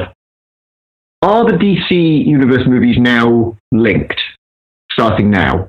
So, for example, Yes. is, Man of Steel, Dawn of Justice. That's it. that's it. Not Suicide Squad. Suicide Yeah, Squad Suicide Squad, is is it? part of the Suicide same is. expanded murderverse, yes. So what you're so what you're telling me is that the Joker is still alive yes. in this Batman's universe. Yes, Yes. he is. Absolutely. I, I don't believe that. Exactly. I absolutely- They've written themselves into a corner Yeah. where if Batman does not attempt to kill Joker on sight, Yeah. then it's, it's Batman Batman killed a man for the crime of standing next to someone with a chain gun. for being a pedestrian. Right. Almost. And yet Joker is still alive. Because, you know, Yeah, and he, but he We don't kill. killed Robin. Yeah, exactly. The whole point of that story is the fact that I killed Joker once in 1938. Yeah, exactly. Jason Jason Todd, uh, his whole beef with Batman is that you know, despite the Joker killing Robin, Batman still didn't break that code, The- and that's his problem with there it. is some um, incredible dialogue in Under the Red Hood. Yes, it's great. um, for um, uh, what's it called? It, it, there's in, in Under the Red Hood with uh, when, Jason Todd like kicks down the door, shows the Joker's there, and Yeah, it's just yeah. like, I'm not upset that you let me die. yeah, You, you know, everyone makes mistakes. and everyone loses people. Sure. Every- you, we all lose people. I'm Yeah. not upset by that. It's the fact that you let Joker live. Why the hell is he still I alive? thought, Yeah. like, Yeah. all the times you let him live, I understood, but I thought I would be the last person you would happen to. Yeah. And it's just like, yeah, that is a good point. Like that Batman was a good Batman, and I can, and he makes a really good point that the whole thing of, you know, what it would be too hard to start killing people. No, it would be Too way damn too easy. easy, yeah. Too easy. Once you go Yeah. down that, road. and that's brilliant, Great Absolutely writing. fucking brilliant. But this Yeah. Batman would be like. Holy shit, Jason, you're right. And then just kick Joker out the window. and, and it's almost like they include the Jason Todd suit. Again, no explanation in the film, but the audience knows what it means because Zack Snyder yeah. thinks that knowing what happened to Jason Todd helps us understand this Batman. But if he knew death in the family, he would exactly what you've just said. He would know that putting that in there actually reminds us how out of character everything Batman is doing. Ah, ooh, ah. Actually, it, I, I mean, I don't want to keep doing this. I don't want to keep sort of ending the film and whatnot. Well, no, no, But I, I think it. defend it. It's fine. I, I think there are we all know, we that all know, we all know that this film is drawing much more on the Frank Miller Bat than any other Bat, right? Yeah. um, in terms of his outlook, even even his like appearance, the sort of stockier Yeah. build and all that stuff. Yeah. Um, one of the things about uh, Dark, um, Frank Miller's Dark Knight, I always forget which one's Dark the Knight movie. Returns. Dark Knight Returns. I always forget which one's the movie. Yeah, yeah. the comic. The thing about Dark Knight Returns is that it was written whilst Todd was the Robin. It was, and it was written and released before Death in the Family. Yeah. But in it, he mentions that Jason Todd. I'll uh, never forget he, Jason. he died. He died in the line of duty because it's fucking Frank Miller. He says he died a true soldier. He died in the line of duty soldier. because good soldier. because good people are good soldiers. Yeah. Um, in Frank Miller's world. Um, and he has said because he did a sequel. He's doing a sequel to Dark Knight He is doing a sequel, yeah. where yeah, where he will address Dark the death, where he will address the death of Jason Todd, and it will be linked to the Joker. Yeah. So we don't necessarily know whether this uni- the, the cinematic DC universe is drawing from Death in the Family, or whether it's going to be drawing from this new Frank Miller Jason Todd death canon. So what they're doing is, is that So, I they're, they're, they're, I, what, I would they've argue as a is- is- counterpoint, you can't draw inspiration from something that doesn't exist yet. Yeah, Uh, yeah, true. and also also they they've they've basically just grabbed anything that they feel that fans would recognize. We're talking about the death of the family. We're talking about uh, Dark Knight Returns. We're talking about the death of fucking Superman. Yeah. Like just cherry picking, just random things that people will, you know, go, oh yeah, that happened once. I mean, um, but without actually linking it in any logical way whatsoever. You sort of you sort of can draw an inspiration from it if if the inspiration is solely that we know It's inspiration. Jason Todd. If we know that at some point Jason Todd was killed by the Joker, Yeah. we don't know any more than that. We just know it's a Frank Miller verse where Jason Todd was killed by the Joker. So we can pretty much guess based on the fact that we have a ruined Robin suit that has Joker's writing all over it that Mm. Joker killed Jason Todd. Yeah. Uh, in this universe, and I'd say it would be much more linked to Frank Miller verse because, well, we even have we even have a shot for shot scene from Dark Knight Returns where Superman gets nuked, Yeah, a whole bunch. where he gets all withered and weird. Yeah, yeah, yeah, yeah. And it's done a lot better in. I can't believe I'm saying this. It's done a lot better in Dark Knight Returns. Hey, Hmm. Um, like Frank Miller went off the rails, but Dark Knight Returns is good. It has Yeah, its Dark Knight it has Returns its stupid. But I need I'm just going to remind people that Superman gets nuked and he gets better by hugging flowers. Yeah, because they have um, the Solar energy. Solar energy. Yeah. yeah. Yeah, but that that makes sense. But at the same time, that's fucking stupid. Yeah, who goes that's fucking stupid. Yeah, who goes a fuck? Me, It's Superman. me, the That's the reason. Superman that, you know, even that Superman. Right. Did you know, I knew it was going to be an issue as soon as I realised they were doing bloody Dark Knight Returns because the whole reason Frank Miller wrote that, that is a nightmare scenario. Yeah. Okay? Do we really want the nightmare scenario To be the standard. Superman to be the standard? Exactly. No. I want to be I want to be entertained and enjoy Batman and Superman being friends and working together. Like what the fuck? Do you reckon that, well, all we need, it's, it's simple. Next film, all we need is Plastic Man. oh, fucking hell. the one man that Batman fears. Does he fear Plastic He fears Plastic Man. He fears no other member of the Justice League. He fears Plastic Man. No, he fears Wonder I Woman. don't. Oh, he also, yeah, okay. Yeah, yeah, because Wonder Woman doesn't really have any notable weakness for Batman. But uh. Plastic Man is actually his contingency plan for taking out uh, the, the evil counterpart of uh, Martian Manhunter. The, oh the yeah, flaming, I, I know, I know. the, the Martian Manhunter on fire. Yeah. like his, his contingency plan just says Plastic Man. Yeah. So I don't know. For some reason, I don't know if Batman's just trolling people, Oh. but his plan is just Plastic Man. Oh, and Jack, what have you stumbled across? You've stumbled across the Agamemnon uh, plan or contingency or whatever, where Batman, I don't know, does a whole bunch of research on other superpower people, doesn't make their logos, but definitely works out their weaknesses. So we at least could see them that way, perhaps, rather than Lex just randomly making like DVD extra videos of them. I Lex like having that, a like- file on metahumans, I didn't have a problem with at all. That's a very Lex Luthor thing to do. Oh, Yes, that's fine. and I mean, giving them a problem, media just saying. brand was a problem. Yeah. Yeah. I don't know. He was bored one evening. He was like, "This guy looks like an Aqua type dude." Oh God. I'm really looking forward to Momoa. We're, we're sort of Really looking forward. Yeah. Uh, actually, uh, one of the things I'm really looking forward to is is Warner have acknowledged that this was not a great response, and they've said that they're going to have a more positive tone for Justice League. So, I have some hope that we might still get a decent DC film. Um, I, So do I. I like to think. I like to think that they so they gave that they gave that speech right whilst flipping people the bird and wiping their non-existent tears away with their hundreds and hundreds of dollar bills. Yeah. I mean, I know. I know. well, you say those- that, but this is one of the. I, I believe this film has joined the hundred million dollar loss club. Wow. Yeah.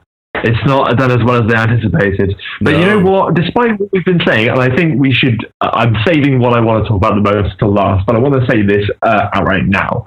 Despite all that I said about this film, I still, despite everything, I am still actually quite excited about a lot of the standalone stuff that's going to be coming. I'm really excited about Wonder Woman. Oh my god!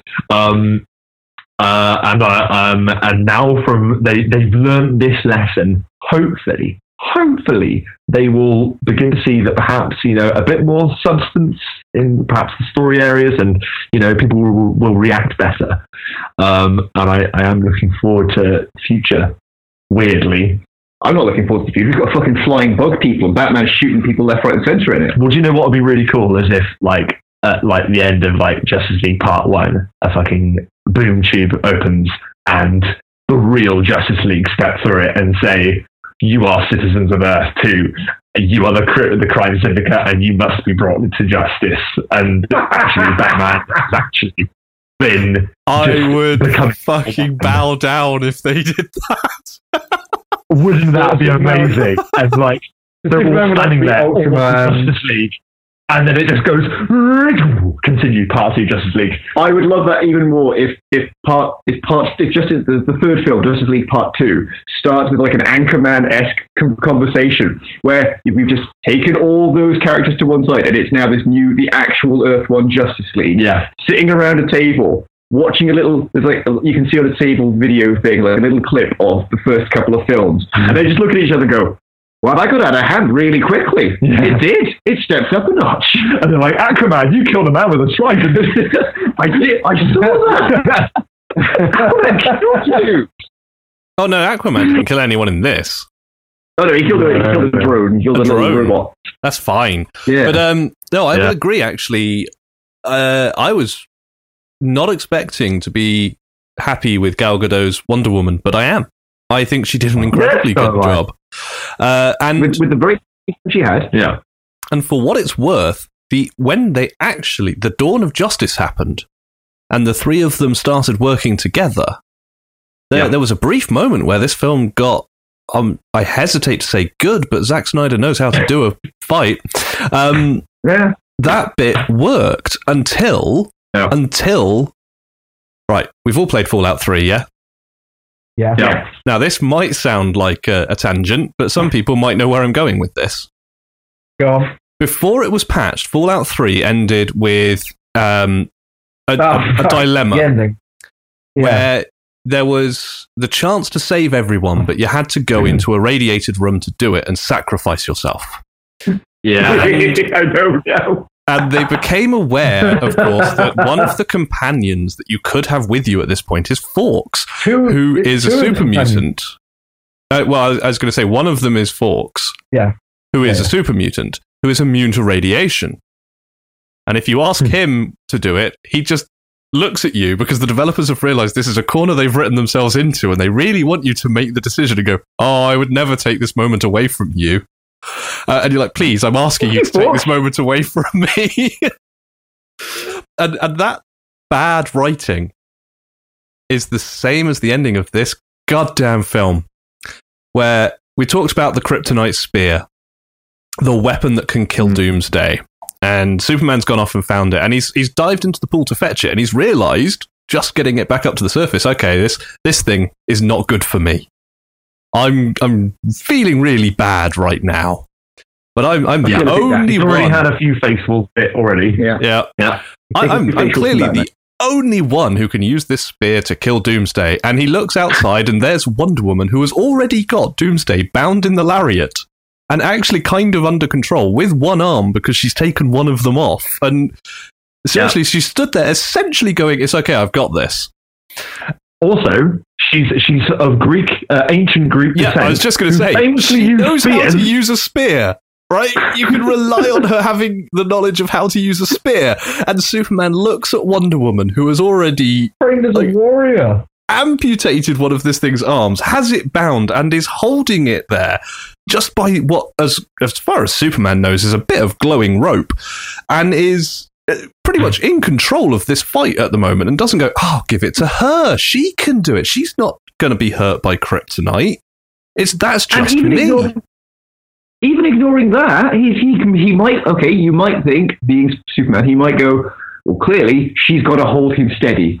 Right? She, I I mean, okay, maybe if she tries to throw that arm, she might like lose her grip with, with the rope. I don't fucking She's know. lining Superman up for Yeah, the. okay. yeah. What about Batman? Like he made the fucking spear, and I can only assume if he made a spear with it, he was intending to use it as a spear, and therefore probably knows how to use a spear. Well, I mean, my, my it would be point really there stupid. is uh, Batman can't fly and Batman can't leap the way Wonder Woman does. Uh, we've seen her Uh. leap clear across what a city block to attack Doomsday. no, so but she- we do she know, can make know the that, attack. and we also know that Superman knows for a fact that Batman knows how to get up close and fight. But I'm just, I'm just saying, I'm, not- I'm, sense of that's what I'm scale. saying. I'm looking- I'm not. I'm just saying, like he actually does have two He does. contingency plans he absolutely here. does. But for me, the, the obvious one is Wonder Woman because she- uh, Batman That's is not doing well Wonder in the fight against Doomsday. The And- obvious one is Wonder Woman, but even ignoring the obvious one, there's also a stupid backup plan. And the third tertiary backup plan, which is even worse than that one, is what he actually goes with. Yep, which is I'm going to do it myself and sacrifice I'm going to myself. run it. I'm going to run dick first into the enemy lines. It is it is the most mindless decision that bless poor Henry Cavill, Superman. bless him. Very- Bearing very in mind, Superman this is the Superman who walked Yeah. into the Senate hearing where there was a bomb in a in a wheelchair, and, and Superman forgot he was Superman and didn't notice the bomb. uh, this is the Superman who, when he realized that uh, he couldn't get the location out of Lex because Lex had chosen not to know the location where they were holding his mum, forgot he was Superman and could do this himself. The whole film is predicated on Superman forgetting he has superpowers. And going, I oh, don't well, I guess I'd better do the dumb thing then. With with the bomb thing, though, I think they. I mean, take it for what it's worth. They did try sort of explain away with his very badly. Uh, maybe that scene needed to be extended or something like that. Him explain like he wasn't. He didn't want. Oh, was it? He, he, He said, I didn't looking see it because I wasn't looking. Yeah, Yeah. And in that sense that he was. I don't know. Like He was kind of otherwise engaged, it wasn't wasn't even, he? it wasn't Like, that. It was like the, no, the idea no, that he didn't. right. If if they hadn't had a scene where the senator points at the dude, making Superman turn and look right at him and really take him Oh, in, that's true. I might have bought that. But the, Superman just sits there looking at the dude, going, "Yo, sup, nice bomb wheelchair," um, I- I- and then it goes off. And it's like, oh god! I mean, if he hadn't You know- you know looked in that direction, pissed me off about fine. Like what really pissed me off about the courthouse scene, Hmm. and it, it's that was so set up for a really obvious, probably really bad plot line that they didn't go with, right? Which is, which is everyone in the courthouse, everyone dies except Superman, right? Mhm. So, and and literally, we, and all the camera crews get wiped out as well, That right? makes no sense. So, no, no, no, just like but where the plot line should have gone from here is you, the only thing we can go by are the people outside courthouse who's who are there going, going oh, we should take down Superman. He's dangerous. He's super He fucking just dangerous. walked in there and blew up the Senate. He's Senate. here, walks into the courthouse. Courthouse blows up. Superman walks out. You see Superman go. Yeah, Superman there. Like They instantly, Uh, they, yeah, but they yeah. instantly say no, it wasn't Superman. ne- next scene is them going, we believe that it was this guy who bombed everything with his bomb wheelchair. Like, it's like that's the first thing you go to. Yeah. No, Do you know what I was really looking forward to was Henry Cavill, Superman. Like, 'cause it, we had the whole fucking first act of them going, "Oh, he's a god walking amongst us mere mortals. Oh my god! Like, is he is he dangerous? All the, is he on the side of good?" And then, yeah, and then it's like, finally, Superman is here, and he is going to say his piece. He's going to speak his mind, and he's going to have a chance to, you know, you As know, a man. as a man, to, to, to tell the world his his point of view. No, Kaboom. you don't get that. You don't get Henry Cavill doing that. No, Where that plot should have gone is explosion in the courthouse, Superman gets blamed, he gets a fiery shower and Yeah. fucks off. and that's Batman's excuse then to go, right, I'm going to take you the fuck down. You don't need the kidnapping of the mother, etc., etc., etc.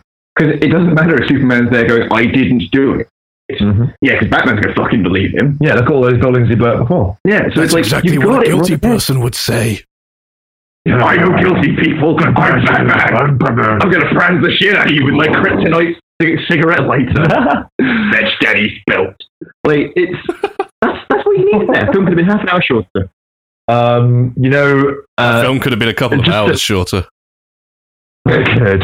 There's a there's a few other things we just need to because the ridiculous Very isn't practical, yeah. quite over, but there's um. Oh God! Uh, one one thing that I kind of liked about the Kryptonite Spear is Batman walked into that room in that place wherever that he knocked Superman through in the end. Mhm. Batman put the spear down into the ground. Yeah. And then they ended up there. And I kind of liked that, oh, well, clearly Batman worked out out, that yeah. that's where they're going to end up, but they didn't really make a thing of it, so I guess it was just lucky. Um, he also swung him round, which I thought was a bit shit. So he did, it- he did it under the Giant. Leap Yeah, thing, like I was like, why are you doing that? Like you've already beaten him. Like what? What's that for? But this Right. Batman is kind of a shooting dickbag. I Yeah. also really like, like, at the end, after Superman dies, spoilers, everyone. Spoilers, he sacrifices himself and he dies. Except, no, he doesn't. Yeah, gets But- his chest full of newspaper. Yeah, and uh, there's his grave, and someone has written uh, around this memorial um, uh, marker. If you seek his monument, look around you. And I'm like, or go to the park where his actual monument is. Yeah. It's a small thing, but that really amuses me. It's like, no, this is a dude Which who has a spend legitimate money on monument. rather than rebuilding the fucking city. That's another thing. But look, there isn't. Look, we did. There's one thing that we've missed here. Uh, In fact, there's two things we've missed. One really good thing, one fucking bad thing. Okay. Let's do the bad thing Let's do the bad thing. um, There's always Batman. Batman is triumphant. His his uh his foot on bloody Superman's neck, like kryptonite spear raised. Like, what did you say? And he's like, why are you saying that name? Like, oh my god, Superman is gurgling Martha at Batman. Batman's got like a half ripped off mask at this point. He's like, why are you saying that name? And then Lois just runs out from bloody nowhere after bloody getting uh, Daily Planet bloody resources helicopter there for no By the apparent logic reason of it's not for a whatsoever. story. Yeah, yes, Harry's like, it's oh, like okay. this isn't for business reasons. Oh, suddenly I'm fine with you spending our money. What? yeah, yeah. It's like, yeah, go on, just whack that on the Does, bloody does bill. Barry know that Whack Clark that, is whack Superman that on the bloody oh god, Lois Lane bloody expenditure list. Yeah, Yeah. good lord. Along with poor old Jimmy Olsen being bloody double tapped right at the beginning of the film. Let's not forget. Um, but uh, yeah, so so the the fight ba- basically begins and ends because Martha is the name of Batman's mum, and Martha is the name of Superman's mum. Now, You sounded really uh, Stewart Lee there for a second. I don't know who that is. you, you sounded a lot like him for Okay, a minute. great. That, that sort of, and Martha is the name of Superman's mum. Now, I don't know. Well, I'll I'll look him up and I'll uh, that'll be great. I, I think That's, you'll uh, enjoy him. Look for Stewart Lee's um, rant about how it's just a joke, like on Top Gear. That's a really good one. Oh, okay, cool. I will. Great bit to end on though, Okay. because although it does involve a brutal murder of someone with uh, a flamethrower, beforehand we get to see a spectacular display of Batman taking people the fuck out. And he does it non-lethally until the very end. It's Yes. very Oh. Arkham. But Yes, that City. fight is why I'm hopeful about Ben Affleck's standalone Batman movie. Yes, let's that talk about fight the and fight. all his scenes as Bruce Wayne.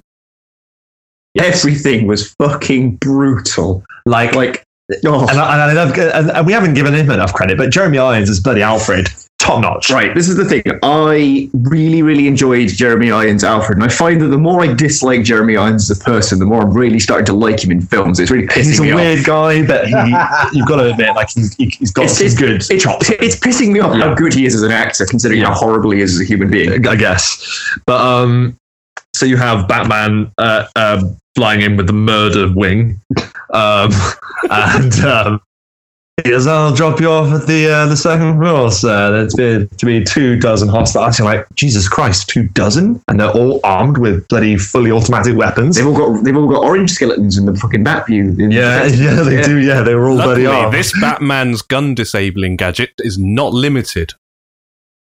Yes, and also, And also he has a oh bulletproof my head. God. And they're all aiming at the window, and then just perfect Batman style. I don't know like, where did they get the inspiration to do this fight out of this film. I have no idea. It all went on this bit. Oh my god! Comes out of that bloody floor, and he just goes to town. And it's not. It's not just like he goes for one and then the other and then the other. No, he's he's he's systematically taking down three or four people at a time. Um, I, I, some guy even got a shot off on him. I Like- I will point out there are two problems with this. Actually, thinking about it, it's not non-lethal. He does. They actually lift a scene from the from the the first um, what's it called? Uh, Trailer. No, first Batman, as in 1989 Batman, or might even have been Batman No, Returns. you're right. The guy who gets right, the grenade you're and right. Batman just throws it. back. I mean that. Ah, yes, but no, I no, I excuse mean- that because Batman did not kill that dude. That dude killed that dude. Yeah, Okay, yeah. he fli he because I actually quite liked in a way. I, I mean, I It's thought shit, as- he's dead, Yeah, but at the same time, the guy going for the grenade and then Batman just whipping a batarang across the room. yeah. and it, t- admittedly, it difference took it out of his hand. Yeah, there is a difference between someone dying in a fight with Batman and Batman killing them. That was a guy who died during a fight with Batman. Yeah, Yeah, The, the, and the guy cra- sc- scrambles after the grenade, Yeah. doesn't he? Like he Yeah. could have got away from it's the like it's like the beginning. It's like the beginning of the thing. Yeah. the guy like drops the, the, the guy like drops a grenade and so like shit, um, but in Norwegian. Um, and the other problem I have with the fight scene Go though, is, as you said, a guy does get a shot off on him. In fact, a guy gets a shot off on him, point blank range in the back of the head. it's yeah, He shoots it- Batman well, it in the him. back of the. No, he doesn't. He shoots him in the back of the head, but Batman has a bulletproof armored head cowl. Well, yeah, So he's it's like twenty well, years of Batman. So I was like, yeah, but now I'm like, well, this fight just lost all like drama. Batman, Uh, Batman's bulletproof. His jaw is still visible. Yeah, shoot him in the face. no, I, I didn't, I didn't, I didn't get that. I, I thought, I thought he glanced. If someone if someone shoots a guy in the back of the head, He glanced him. There, there is It's like- also there is also the point that someone shoots at him and Batman grabs him and spins him around and uses that guy's gun to shoot a whole bunch of people. That's that. I don't count that as the same scene no because there's a cut. All right.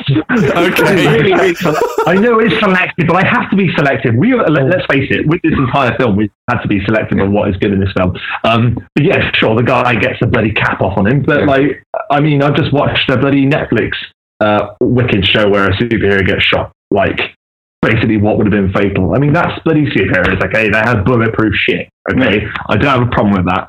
Um, but then Oh my god, no, I just want to say that moment where he does knock the grenade out of mm. the guy's hand and then like as the explosion goes off, like he's midair, like and brings like his elbow down on someone's head and stuff. It's when the guy's like face is going through the floor. yeah, and shit like that. and he, he dropped he DDT someone through like a bloody uh, crate and stuff. It's when he jumps in, like grabs someone's head and knocks him into the. It's like right on the corner. Yeah. Like, oh, oh. It's like it's not like a proper, you know, it's like, like a sideways curb stomp. Yeah. Like, it's It- unbelievable. It's not like an action movie. Oh, the thing. Yeah. It, it's like a playground, like just Oh la- landing, sitting down, and bruising a coccyx. Going, oh, oh, oh, that that looks like it's smart. Someone Ooh. got really hurt. That was that will be sore. Yeah. Ooh. um, What follows is not sore. No, because they do a vignette which is straight from bloody Dark Knight Returns, where he bloody busts through the wall, grabs someone, and the guy's like, No, Robocop's in. uh, "Yeah, Robocop's in, sorry, yeah," and he goes, "Oh, um, I'll kill her. Uh, believe me, I'll kill her. I'll kill her." And then Batman bloody just goes, "Bam!" fires a gun. It's like, no, I believe you. I no, he he, uh, he lets him go off first, doesn't he? And then he goes, I believe you. And he says, "I believe you," and then shoots him. Oh, okay. Well, he shoots the propane pack on KG Beast's, because it is KG Beast, Yeah. um, uh, bloody propane tank. And then, admittedly, KG Beast turns We- and lights it himself. We should have known that But guy. We should have known that guy was not to be trusted because Civil fucking war. No, um, because you know he was a he was a bad military dude in in Winter, Winter Soldier, Soldier, and nobody learned from that. he No, just moved from DC to Gotham. That's all he had to do. You know. Uh, he's just bloody running around all over the shop, Yeah. that guy. Or, But yeah, or admittedly, I mean, he, from Marvel to DC. yeah. Definitely shouldn't be trusted. Clearly, Uh, the man to not Gotham thinking from straight. Marvel to DC. Ah, cunning. Yeah. He's clearly not. You know, he's not an irrash- He's not a rational sort of man if he's running from Marvel and going to DC. Also, he's KG Beast. That's wicked. Like, who the fuck ever thought KG Beast was going to be in a film? Well, no, no one since you know 1991. Yeah. Um, but um, I mean, you could argue that he sets it off himself because he turns and he goes no, no, and then the, then the flame flashes from his I'm, gun. I'm and fairly certain the bullet is what does it. tank. It- 'Cause it's a it- movie. inadvertently bloody. that- Yeah. Um, and then like I think Batman. Batman definitely killed him. th- that Yeah. kill is on Yeah. Batman. Oh. You know what? Doesn't Like, you twist it. uh, That incinerating a man's and then the, and then the second Batman. the second joke of the film happens, uh, where uh, Martha Martha uh, Kent is just like, um, was like, I'm a friend of your son's. uh, I know. yeah, I'm afraid of your sons. Uh, the the cape, and then he just goes, yeah, just sort of nods, and I'm like, then the scene ends, and I'm like, you know what? Fuck yes, that was great. I actually like this film. What? I like I like bits. I like bits. I was just looking over. Yeah, yeah. So I'm not ragging on Um, it. For Yeah, we rag on wait, we rag on things we like, and we Yeah, I know on we things. do. Sorry, rag on things we like, and we will uh, talk wonderful things and, and really big up things that we just dislike. end of the day, we we we're spoiled with what we have lately. Like, I mean, it's not a perfect film. You know, it's a dreadful film, really. But there was some, there were some really great moments. I I've not slept in like 36 hours. Forgive Okay. me. I'm doing man. I Um, I'm not going to sit here and having ragged on it for an hour and a half. Go, I like this film. I don't like this film.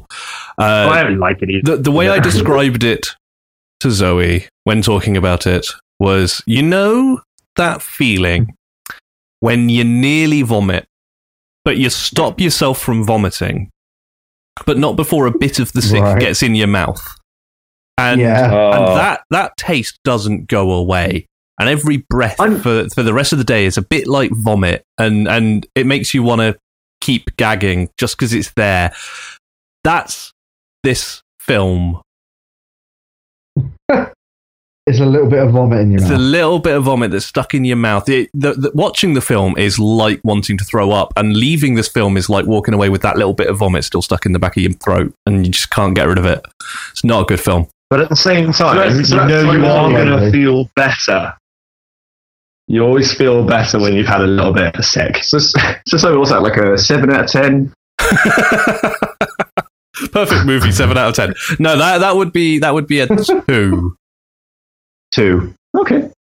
And we we don't do number reviews. No, we don't no, know why I was no. asking. We don't, but I, I would Right, give it a yeah. two. It's it's really Okay. not good. You give it a number two. I would. I, I, um, from Just like Zack Snyder did. Yeah, like I, I, there's some really. The, okay, let me phrase it this way. Uh, there are some elements of this film that I absolutely adore, but for the most part, it was a wasted opportunity. And hopefully, they will discover that and fix the problem soon. I, you know what? When I first saw all the elements going into this film, I thought, ah, they've clearly rushed this to get it out before Civil War. So they could say, we did it first. With the whole, you know, genocide and all that stuff, and the and the civilians. well, they did announce it before yeah, the war, but the, yeah, and the civilians on the other side. But um, then I looked at it and went, oh no, they clearly rushed it so they can get it out for Easter weekend. They didn't on that monument. They didn't say if you see his monument, look around you. What they needed was tru- uh, truly he was the King of Kings. Oh yeah, It's an Easter movie. It's a fucking religious thing. yeah. That something needs to drop that. Yeah. Yeah, Um, I thought it was alright. yeah. It was like It wasn't a very, very good film. It was not even a very good film. It was not even a good film. Um, I don't It feel as strongly about film. it. as- I- I don't feel as strongly about it as Simon does. Um, I'll say that. It wasn't a, but it wasn't a good film. Um, it, it it's in that bottom tier of superhero movies for me. Yeah. One last analogy, the way I look at it is when you know when Wonder Woman gets hit by Doomsday and she she falls back. With the with the shield. Yeah, yeah. No, well, no, no. It's one where she I think she properly goes over, Oh yeah. but then she looks up at him and she laughs and goes back into it into the fight anyway. I like Wonder Woman. I think that's how I feel about this film. Like I've been punched in the face by it, but I enjoyed it. Wonder Woman was my favorite thing about this movie, which I did not expect at all. Yeah, She's great. Wonder Woman and Alfred for me, and and of course uh, Superman. But I was going to expect that anyway because it's Henry Cavill. Yeah, all great performances. Um, yeah, so it's like eh, it's it's all right. It's not. It's by no means perfect or even anywhere approaching perfect. Um, but you know, it, it won't set you on fire. It's not going to give you a disease. That's and fair play to Zack Snyder for in at least one instance drawing attention to a plot hole he created by having a character in the film question the plot hole. What? When when he sends an email to Wonder Woman saying, "You've been around since 1918. Where have you been?" Uh, yeah. Oh yeah. Clearly not learning cybersecurity because she gets that thing and then forgets to wipe it when she gives it to fucking Batman when it has to have a Yeah. secret identity on it. Well, no, th- she said she couldn't oh, no. crack the encryption. Oh, So clearly she has to do a few I- ICT classes, perhaps. well, she's a senior citizen. Oh, she is. Yeah. I've worked with them her. computers. It, it takes a while. It does. Yeah. We'll get there, but you know. She will. So yeah, uh, we- our reviews are shit. Um, shit, but it's got L. It's Shit speckled with gold. shit, but it's got those little sweet corn nuggets. okayness. nuggets, nuggets are okay. and mine just going. shit. And just going. Eh, I don't feel like going today. it's it's the rumblings of a dippy tummy. a dippy tummy. it's yeah. not. It's not. It's, It's not the little- drizzling shit. Yeah, it's just like, oh, I better take an Alka-Seltzer and lie down. I think that was my review of it. Was it sort of evened out for me because it was like anything with Superman in it, I thought was actually quite good. Anything with Batman in it, I thought was the drizzling shit. okay. And so you know, Well, So, Irish, based on our opinions, are you going to go and see it? Uh,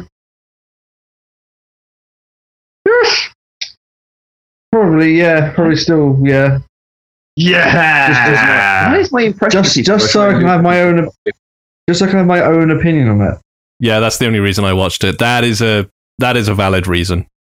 having your own opinion. on things Absolutely. is Well, that's what I meant, Irish. Like, I think you should go and watch it just because it's it's a fascinating monster.